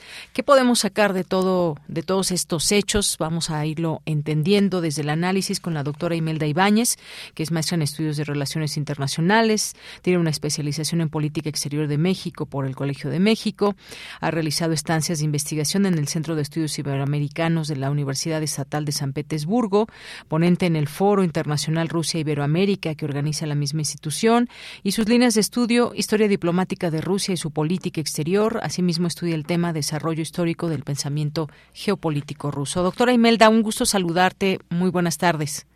¿Qué tal, Deyanira? Para mí también es un gusto compartir con ustedes estas reflexiones a casi un año de que inició esta operación especial militar por parte del gobierno ruso en territorio ucraniano, y que pues obviamente ha impactado de manera pues muy, muy grande a la política mundial y a las relaciones internacionales.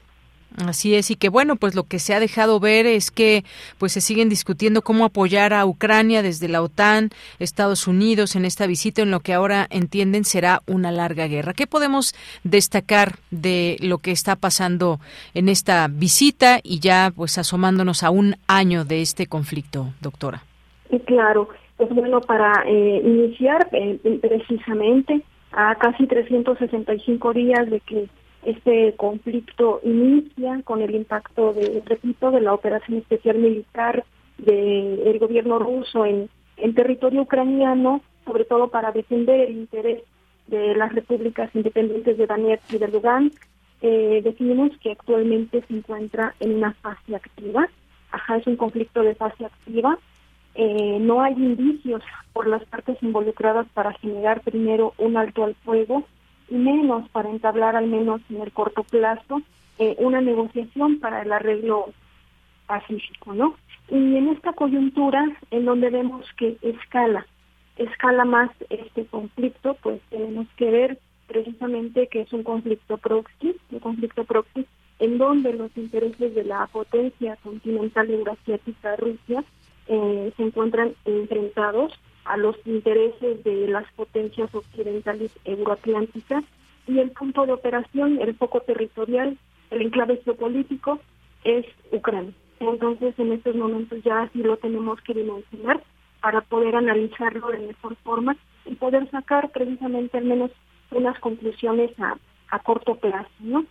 La visita del presidente Joe Biden a Ucrania responde precisamente, primero, porque este fin de semana se inauguró la Conferencia Anual de Seguridad de Múnich. Esta conferencia para analizar precisamente la seguridad internacional que reúne anualmente a los líderes de las potencias occidentales, pues desde el año pasado ha definido uno de los temas principales en torno al interés de ellos, pues es el conflicto en Ucrania. El año pasado estaba por iniciar, este año vemos que es fase activa, ¿no? Entonces, pues bueno, estando el presidente Joe Biden en Europa, decide visitar Kiev, visitará también Varsovia en unas horas, estará por Varsovia en Polonia, y pues bueno, destacamos, ¿no?, que esta escalada del conflicto sugiere que Estados Unidos tenga una participación más activa, dado que Estados Unidos, junto con los líderes europeos, en abril del año pasado decidieron que Vladimir Zelensky rompiera las negociaciones diplomáticas con los rusos para llegar a una pacificación del conflicto con la frase, ¿no?, vamos a ir hasta el último ucraniano.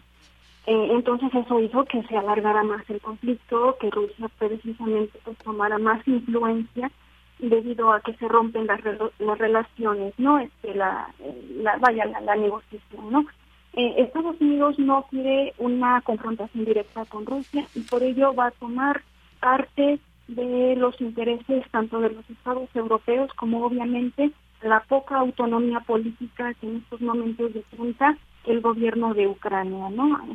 Va a tratar de evitar, como comento, su participación directa. Por ello recurrirá a los aliados euroatlánticos para que ellos continúen compartiendo recursos militares y económicos.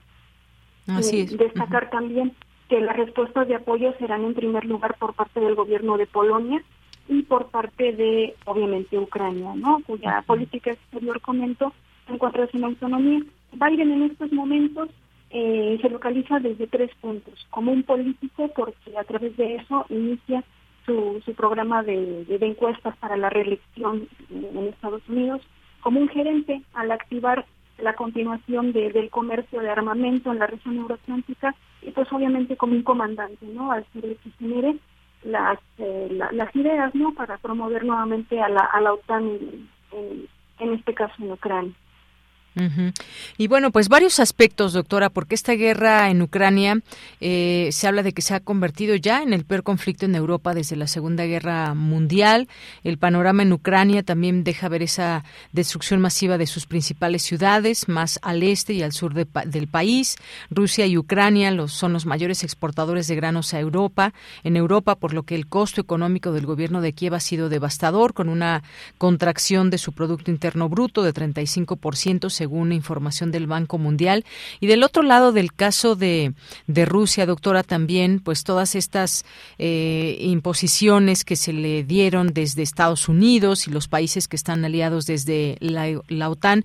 Y uno se pregunta qué sigue. Ya se ha hablado de este conflicto que puede ser muy largo, que no se le ve fin en el corto plazo.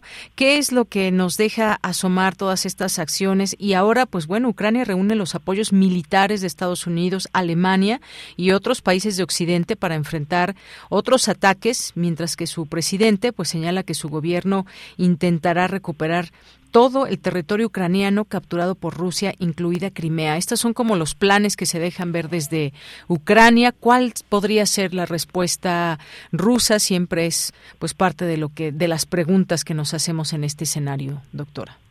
Sí, claro. Me parece que aquí debemos de focalizar desde 2 puntos, ¿no? La forma en donde el discurso dice, vamos a recuperar las posiciones perdidas que los rusos nos han arrebatado, incluida Crimea, ¿no? Uh-huh. Crimea, dentro de la historia de la geopolítica de Rusia, ha sido un enclave importantísimo porque precisamente es su salida al mar Cálido, al mar Negro, ¿no? Pero también lo tenemos que focalizar ya no tanto desde el discurso de los líderes euroatlánticos y del discurso del presidente Volodymyr Zelensky. Vamos a focalizarlo desde la forma general. Y yo lo tomo desde un esquema de una curva, ¿no? Vamos a ver si una escalada. Rusia tiene influencia en estos momentos en las regiones que quieren recuperar del gobierno ucraniano y van a seguir apoyados por los gobiernos euroatlánticos. Vamos a ver si la escalada tiene que llegar a un punto de inflexión. En ese punto de inflexión es donde ya los líderes deben de ver si va a seguir escalando hasta que de verdad haya un choque que no queremos, obviamente nadie, es un choque tremendamente fuerte, o desde ese punto de inflexión empezamos a ver la desescalada, así como si fuera una curva. Empezamos a ver la desescalada, ahí es donde ya se van a ver los primeros contactos, diplomáticos entre las partes, o vaya por un mediador. Me llama mucho la atención que entre los discursos del presidente francés se encuentra estas palabras, estas frases. Nosotros vamos a buscar por todos los medios diplomáticos que este conflicto termine. Entonces ya su discurso del presidente actual francés ya no es de seguir dando el apoyo militar, que si bien es cierto, si se encuentra en un estudio, ya es de empezar a ver los puntos de contacto con el gobierno ruso para ya no seguir escalando, porque el francés y el líder alemán saben que ellos en algunos momentos no concuerdan de mayor forma con los líderes noratlánticos, con los líderes anglosajones sobre todo, ¿no? Y ahí puede ser un punto de choque dentro de la propia organización del Tratado del Atlántico Norte, ¿no? Francia y Alemania no concuerden con Inglaterra y con Estados Unidos. Obviamente Polonia y otros países pueden seguir apoyando, pero vamos a ver en estos momentos y tomar la focalización de la incursión diplomática que pueda hacer Alemania y Francia en las próximas semanas. Claro, pues sí, será muy importante saber cómo se van dando estos movimientos, cómo y de qué manera se apoya, en este caso, a Ucrania. Pues, doctora, muchas gracias. Vamos a seguir muy atentos a este tema. No queríamos pasar desapercibida esta visita que hizo Joe Biden a Ucrania y, pues, intentar también conocer toda esta parte, pues, de apoyo que se le ha dado y, sobre todo, pues, ya a un año casi de este conflicto. Muchas gracias. Al contrario, agradezco mucho a ustedes la invitación. Hasta luego, doctora. Buenas tardes. Hasta pronto. Buenas tardes. Hasta pronto. Gracias a la doctora Imelda Ibáñez, que es especialista en estos temas, conoce de la historia diplomática de Rusia y su política exterior y el desarrollo histórico del pensamiento geopolítico de esta nación. Continuamos. Nacional RU.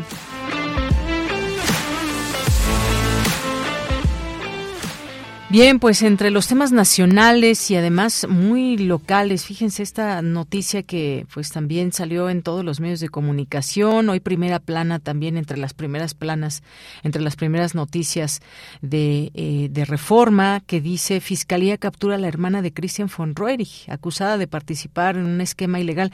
Este tema del desarrollo inmobiliario, el cártel inmobiliario, que pues no les ha gustado a muchos panistas que se les llame así, pero pues eso es lo que se llevó a cabo en administraciones pasadas y continúa esto. La Fiscalía Capitalina capturó en el estado de Querétaro a Sofía Soraya von Roerich, hermana de quien fuera delegado de Miguel Hidalgo, Christian von Roerich, sobre quien también hay orden de captura. Es buscada por su probable participación en el delito de asociación delictuosa relacionado con el caso de corrupción de bienes raíces ubicados en la alcaldía Benito Juárez. La Fiscalía informó que la mujer detenida probablemente se desempeñó como apoderada legal de una empresa, la cual se encuentra relacionada con uno de los servidores públicos involucrados en posibles irregularidades en el sector de bienes raíces en dicha demarcación. Y bueno, pues el Ministerio Público investiga las actividades financieras que acreditaron el posible enriquecimiento ilícito de exservidores públicos de esa demarcación, afirmó la Fiscalía. Esta mujer fue localizada en Juriquilla. Tras notificarle la orden de captura, fue enviada al Centro de Reinserción Social de Santa Marta, Acatitla, donde será presentada ante un juez para conocer la acusación en su contra. La investigación apunta que desde el gobierno local de Benito Juárez se coordinaron actos de corrupción para permitir el desarrollo de edificios que no contaban con los requisitos que marca la ley y a cambio presuntamente se enriquecieron de manera ilícita. Imagínense qué grave o a qué nos estamos refiriendo cuando se habla de requisitos, que no contaban con los requisitos que marca la ley, qué tipo de requisitos. Y bueno, pues rápidamente también, justo el viernes platicábamos aquí con Carlos Acuña de Corriente Alterna todo este tema de Sonido Sincelejo y toda esta prohibición que había ahí muy cercano al kiosco Morisco, en las inmediaciones, de este baile de cumbia y demás, y que mucha gente se reúne y que es parte ya de pues del escenario de fin de semana donde se reúne mucha gente a disfrutar y a bailar. Y bueno, un grupo de personas que protestaba por esta prohibición para realizar bailes en el kiosco Morisco fue enfrentado por funcionarios de la alcaldía Cuauhtémoc. Entre jaloneos, empujones, golpes, los funcionarios tomaron equipos de sonido, se encararon con vecinos y paseantes que tomaron una calle para bailar y exigir que se permita esta actividad. Así que, pues bueno, incluso varios medios retomaron a Corriente Alterna. Ya hubo despidos por parte de la alcaldesa de Cuauhtémoc, quien pues de pronto dijo: voy a respetar los derechos humanos, yo no soy como los de la 4T y demás, pero bueno, ahí están los hechos y pues por hasta donde se sabe se les permitirá que se instalen ahí. Tuvo que haber una marcha, tuvo que haber golpes y empujones para que se diera una solución al respecto. Son las 2:35 PM. Nos vamos ahora con Otto Cázares y su cartografía RU. Adelante.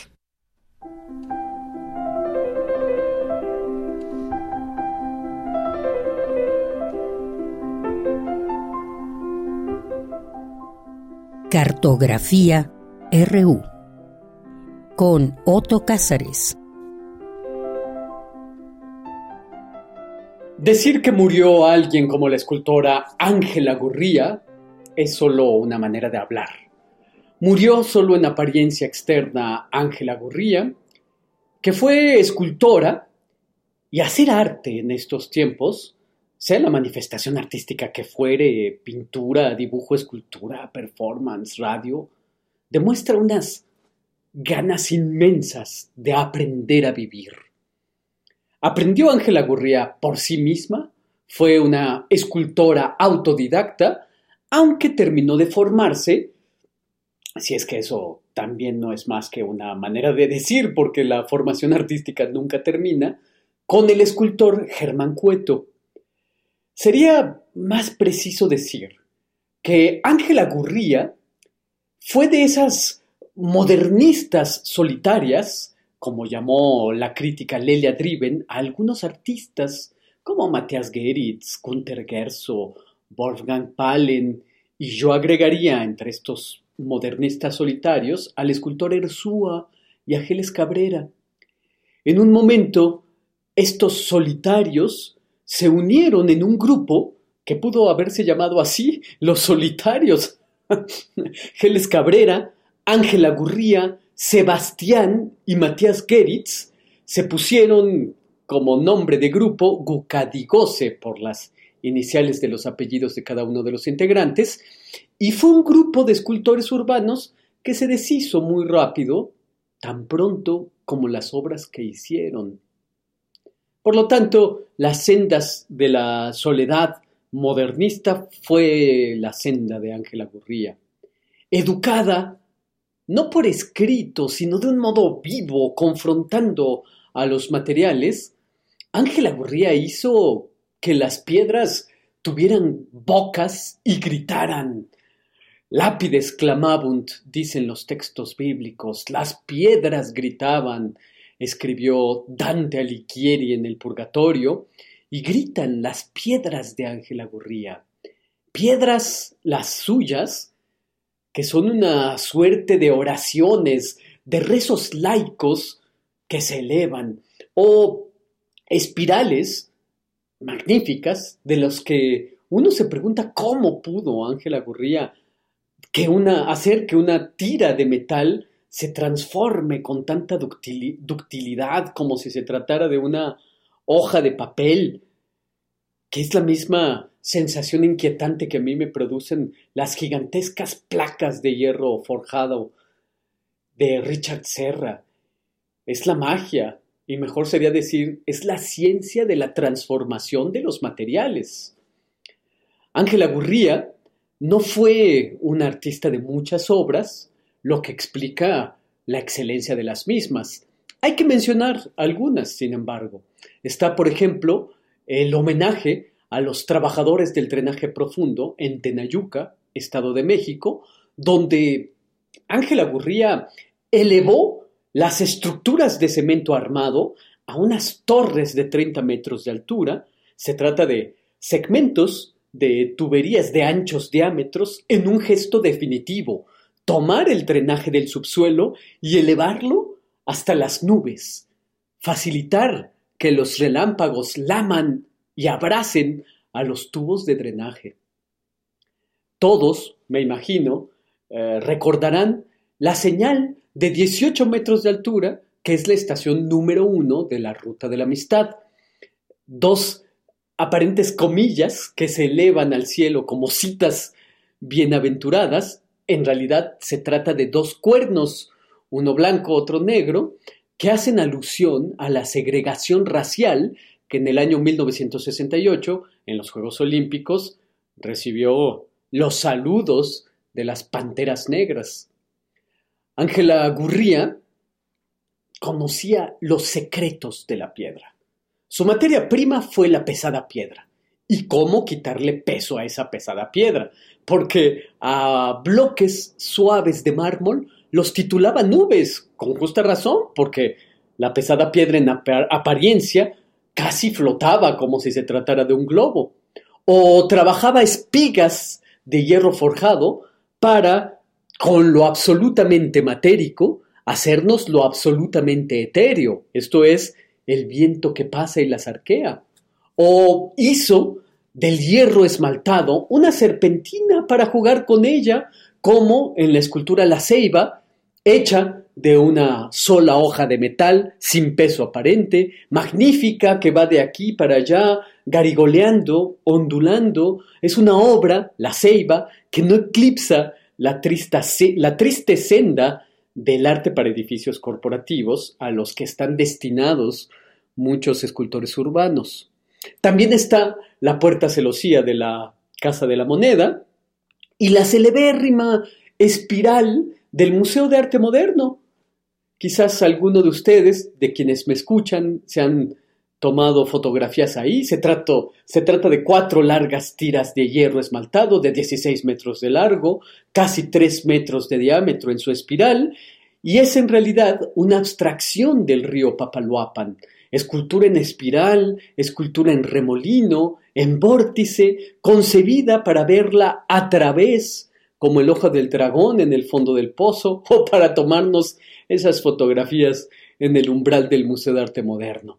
También está el hermoso Tzompantli del Centro Nacional de las Artes, una obra de 1993, que se inspira, desde luego, en las calaveras estucadas del Templo Mayor, y también le hace guiños a los Tzompantlis que aparecen en el Códice Ramírez y en el Códice Florentino, entre otras más.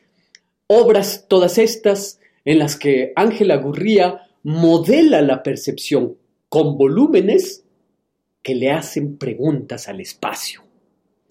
Hay un magnífico retrato que Juan O'Gorman hizo de Ángela Gurría a mediados de los años 60. Ella aparece como una verdadera sílfide sentada en un monumental trono de madera nudoso. Un trono que es un guiño a lo material, un trono que es un guiño a la materialidad. La palabra materia significa etimológicamente madre, matriz. En griego, ile significa bosque, de modo que el material primigenio es la madera, materia primigenia de la que brota todo símbolo pleno y consumado. De la madera brota todo aquello de lo cual brota el cosmos, como dice Eugenio Trías. Y es como si Juan O'Gorman hubiera querido decirnos que la primera tarea de una artista como Ángela Gurría es crear mundos. Hay, por cierto, además de este retrato de Juan O'Gorman, un acervo fotográfico y documental muy completo, integrado por retratos, de Cati Horna, que fotografió al artista en su estudio, trabajando, y que la Galería Arte Hoy de Jorge Espinosa se dio a la tarea de recopilar junto con la historiadora Gabriela Irastorza. Para terminar este comentario, haré una evocación de mi infancia que ha quedado atada a mi fantasmagoría personal. Ocurre que en la carretera México-Toluca, cuando yo era niño y mi papá manejaba de un lugar a otro, yo veía, cuando pasábamos como ráfaga a 100 kilómetros por hora, unas esculturas monumentales en el camellón del Paseo Toyocan. En Toluca, insisto, donde todas las estaciones del año son llamadas invierno. Y a mí, ante mis ojos infantiles, me parecían unas esculturas abandonadas, de esas que quedan ahí como una carcasa o como una osamenta de un monumental animal. Una de esas ruinas del modernismo, me parecían rodeadas de un silencio antiguo, y que se me entienda bien, eran de esas esculturas por las que uno pasa y no sabe uno más de ellas que ese pasar, sabes que están ahí y eso es todo. Luego supe que eran de estos programas que buscaban hacer de la carretera un museo vial. Era un montículo de piedra roja que representa unas sirenas, y unos 500 metros más adelante hay otro montículo con unos reiletes. Yo, niño, los veía pasar toda vez que pasábamos en coche por ahí. Y sabía que se quedaban ahí, brillando en la oscuridad. Por esos basamentos de piedra roja corría el agua de la lluvia, corrían los vientos. Se trata de reiletes de piedra estáticos de los que el espectador tiene que imaginar sus inacabables giros. Ese fue su regalo, imaginar que nos abríamos paso por entre remolinos. Eran esculturas de Ángela Gurría, desde luego, y por supuesto yo desconocía el nombre de la escultora, pero en la biografía de mi percepción, Ángela Gurría estuvo presente desde el principio. Esos reiletes ponían en movimiento la noche entera, como si agitaran las estrellas plateadas, juguetes de piedra, sirenas tocando unas guitarras de piedra, piedra innombrada que permaneció en mí, y yo siempre estaré agradecido por ese obsequio. Y esto es lo que yo tengo que decir este lunes 20 de febrero de 2023, como un requiem radiofónico por Ángela Gurría. Bien, pues muchas gracias, Soto Cázares, y nos vamos ahora a Cultura con Tamara Quirós. Cultura RU. ¿Qué tal, Tamara? Buenas tardes, adelante. Hola, buenas tardes. Qué gusto saludarles y saludar a las y los que nos acompañan a través de estas frecuencias universitarias. Ya nos acercamos a la recta final de esta transmisión y para iniciar la semana vamos a compartirles información de una puesta en escena que se está presentando en el Foro Sor Juana Inés de la Cruz del Centro Cultural Universitario. Se trata de Julieta tiene la culpa, y para contarnos todos los detalles de esta propuesta escénica en la línea nos acompaña Carmen Mastache. Ella es parte del elenco de esta obra. Carmen, bienvenida a este espacio radiofónico, ¿cómo estás? Hola, muchísimas gracias, Tamara, por este espacio. Espero que me escuchen bien. Te escuchamos muy bien. Oye, gracias por tomar la llamada y sobre todo, pues, para platicarnos de esta propuesta escénica que me gustaría, pues, comentarles a los que nos están escuchando que... pues es 100% recomendable, es de estas obras que te apapacha el corazón, que te hace reflexionar. Yo no pude evitar aventarme ahí una lágrima y decir, híjole, qué padre que existan estas propuestas, ¿no? Y además que están cobijadas, pues también por Teatro UNAM. Se presentaron primero en el Teatro Helénico. Ahora están en esta temporada que además pues ya está a punto de finalizar y que ha sido pues exitosa. Platícanos partiendo de esta frase, a veces hay que confiar en la bondad de las desconocidas. Pues mira, yo creo que esta frase justo sintetiza parte de lo que estamos proponiendo, y es la posibilidad de que te abras a encuentros inesperados que no sabes cómo te pueden ayudar a reinventarte, a redescubrirte y a reinspirarte quizá para cambiar o para afirmarte en lo que quieres seguir siendo, ¿no?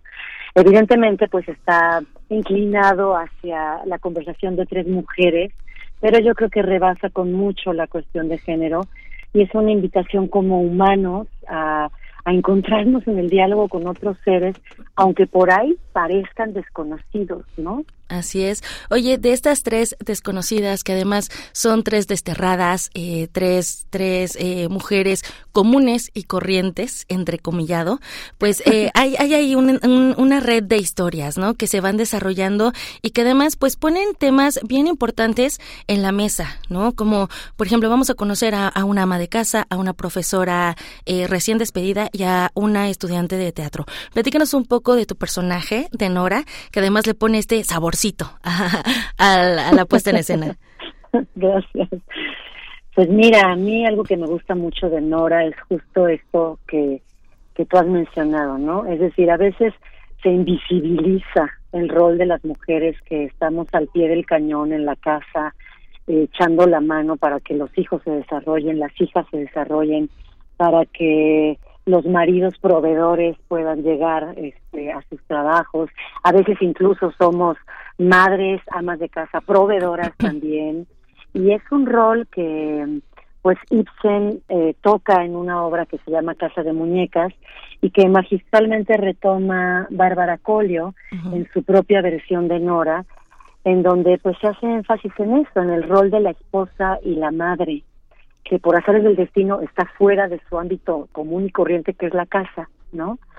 Eso a mí me gusta muchísimo de esta Nora, pues, ¿no? La posibilidad de subir al escenario a seres aparentemente comunes y corrientes, pero que están en el corazón de nuestra sociedad y en el corazón de la posibilidad de renovarnos en valores más evolucionados y más avanzados, ¿no?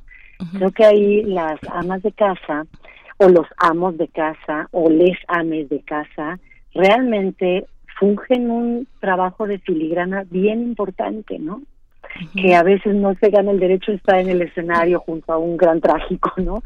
Y sin embargo son seres, personajes, actrices y actores determinantes dentro de nuestra vida y dentro del tejido social. Eso es lo que siento ahorita. Claro. Oye, también me gustaría saber, pues, cómo ha sido justo trabajar con este texto de Bárbara Colio, ¿no? Que además es una dramaturga, es mexicana, es una de las representantes de estas voces, ¿no? Del teatro contemporáneo en nuestro país a nivel internacional. ¿Cómo ha sido para ti, pues, trabajar este texto? Muy gozoso. Es la segunda vez que yo entro en contacto con un texto de Bárbara.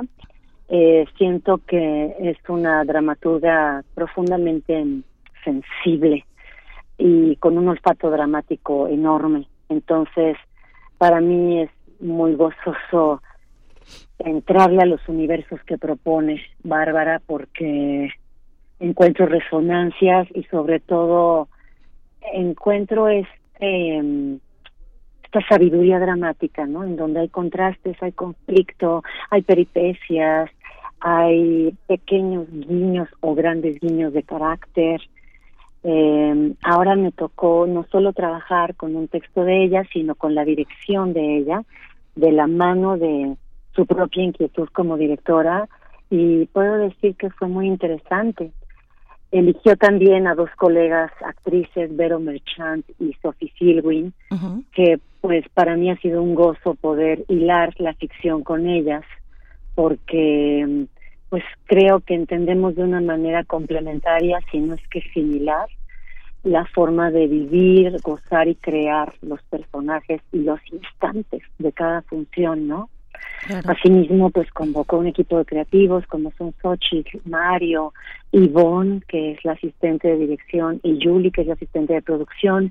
En su momento estuvo también Sheila, y también está el contador y la diseñadora Ivette. Pues es un equipo que ha mantenido este barco a flote, que no es un barco fácil, hay que decirlo. Es todo un desafío cuando da la tercera llamada y cuando ya finalmente estamos en el camerino. Hay que volver a tomar aire y reciclar de energía gozosamente, ¿no? Sí, claro. Pero creo que este barco se sostiene gracias al equipo que convoca, pues, con mucha sensibilidad, Bárbara Colio. Sensibilidad e inteligencia, yo digo. Sin duda. Oye, este fin de semana tuvieron funciones dobles y fue un gusto ver a las familias, ¿no? Ver también, pues, a las personas que justo tienen esta...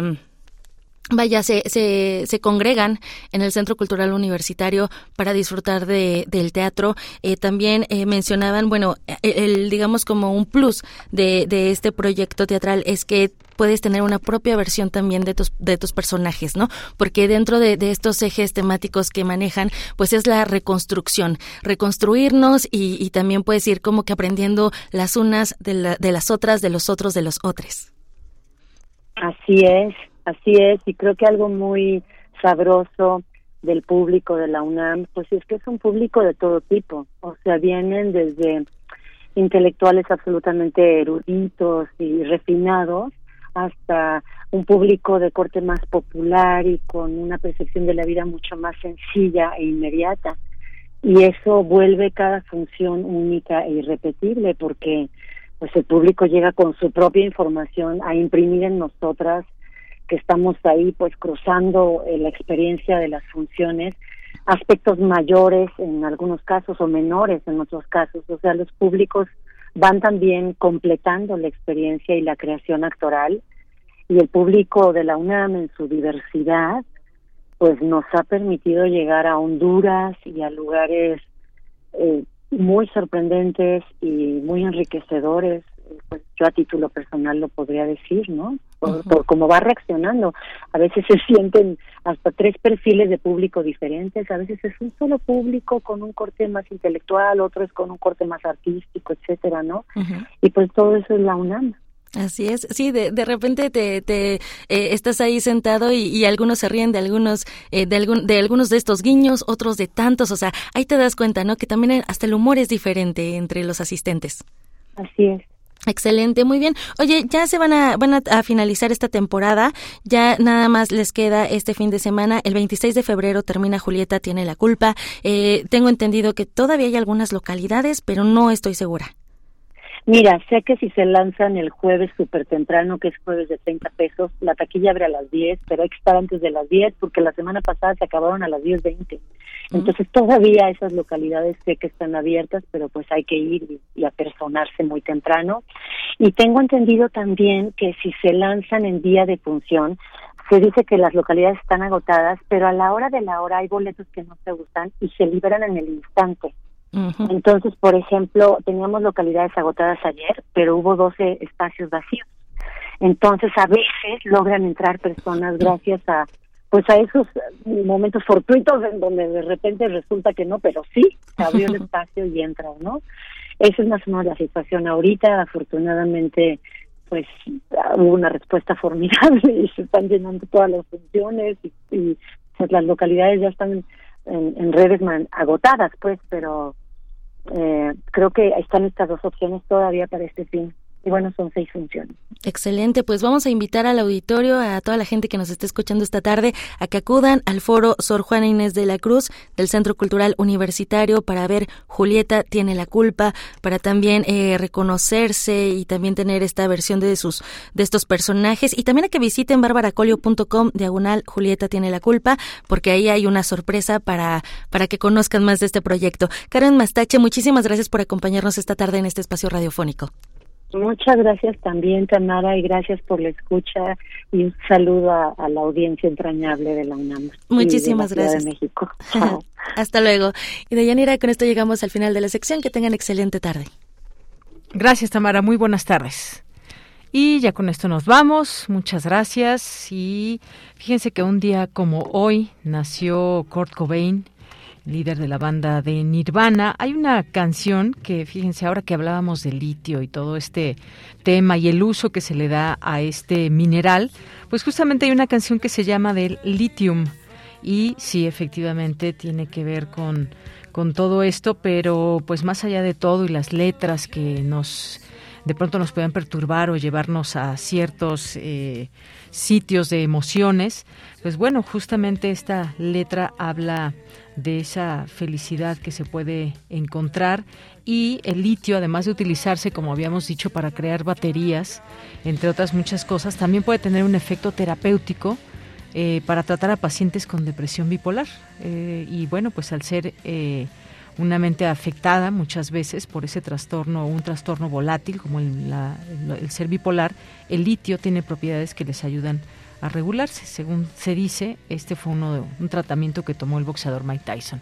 Pues con esto nos despedimos. Esta canción de Nirvana, un día como hoy de 1967 nació Kurt Cobain. Y con esto nos despedimos. Gracias, buenas tardes y buen provecho. En nombre de todos, soy Deyanira Morán. I don't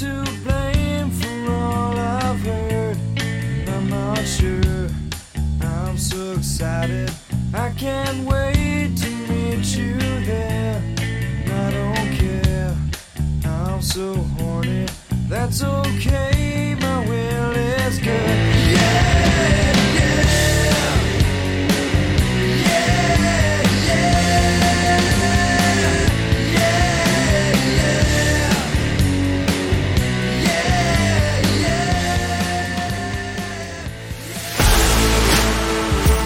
yeah, yeah. Radio UNAM presentó Prisma RU. Una mirada universitaria sobre los acontecimientos actuales.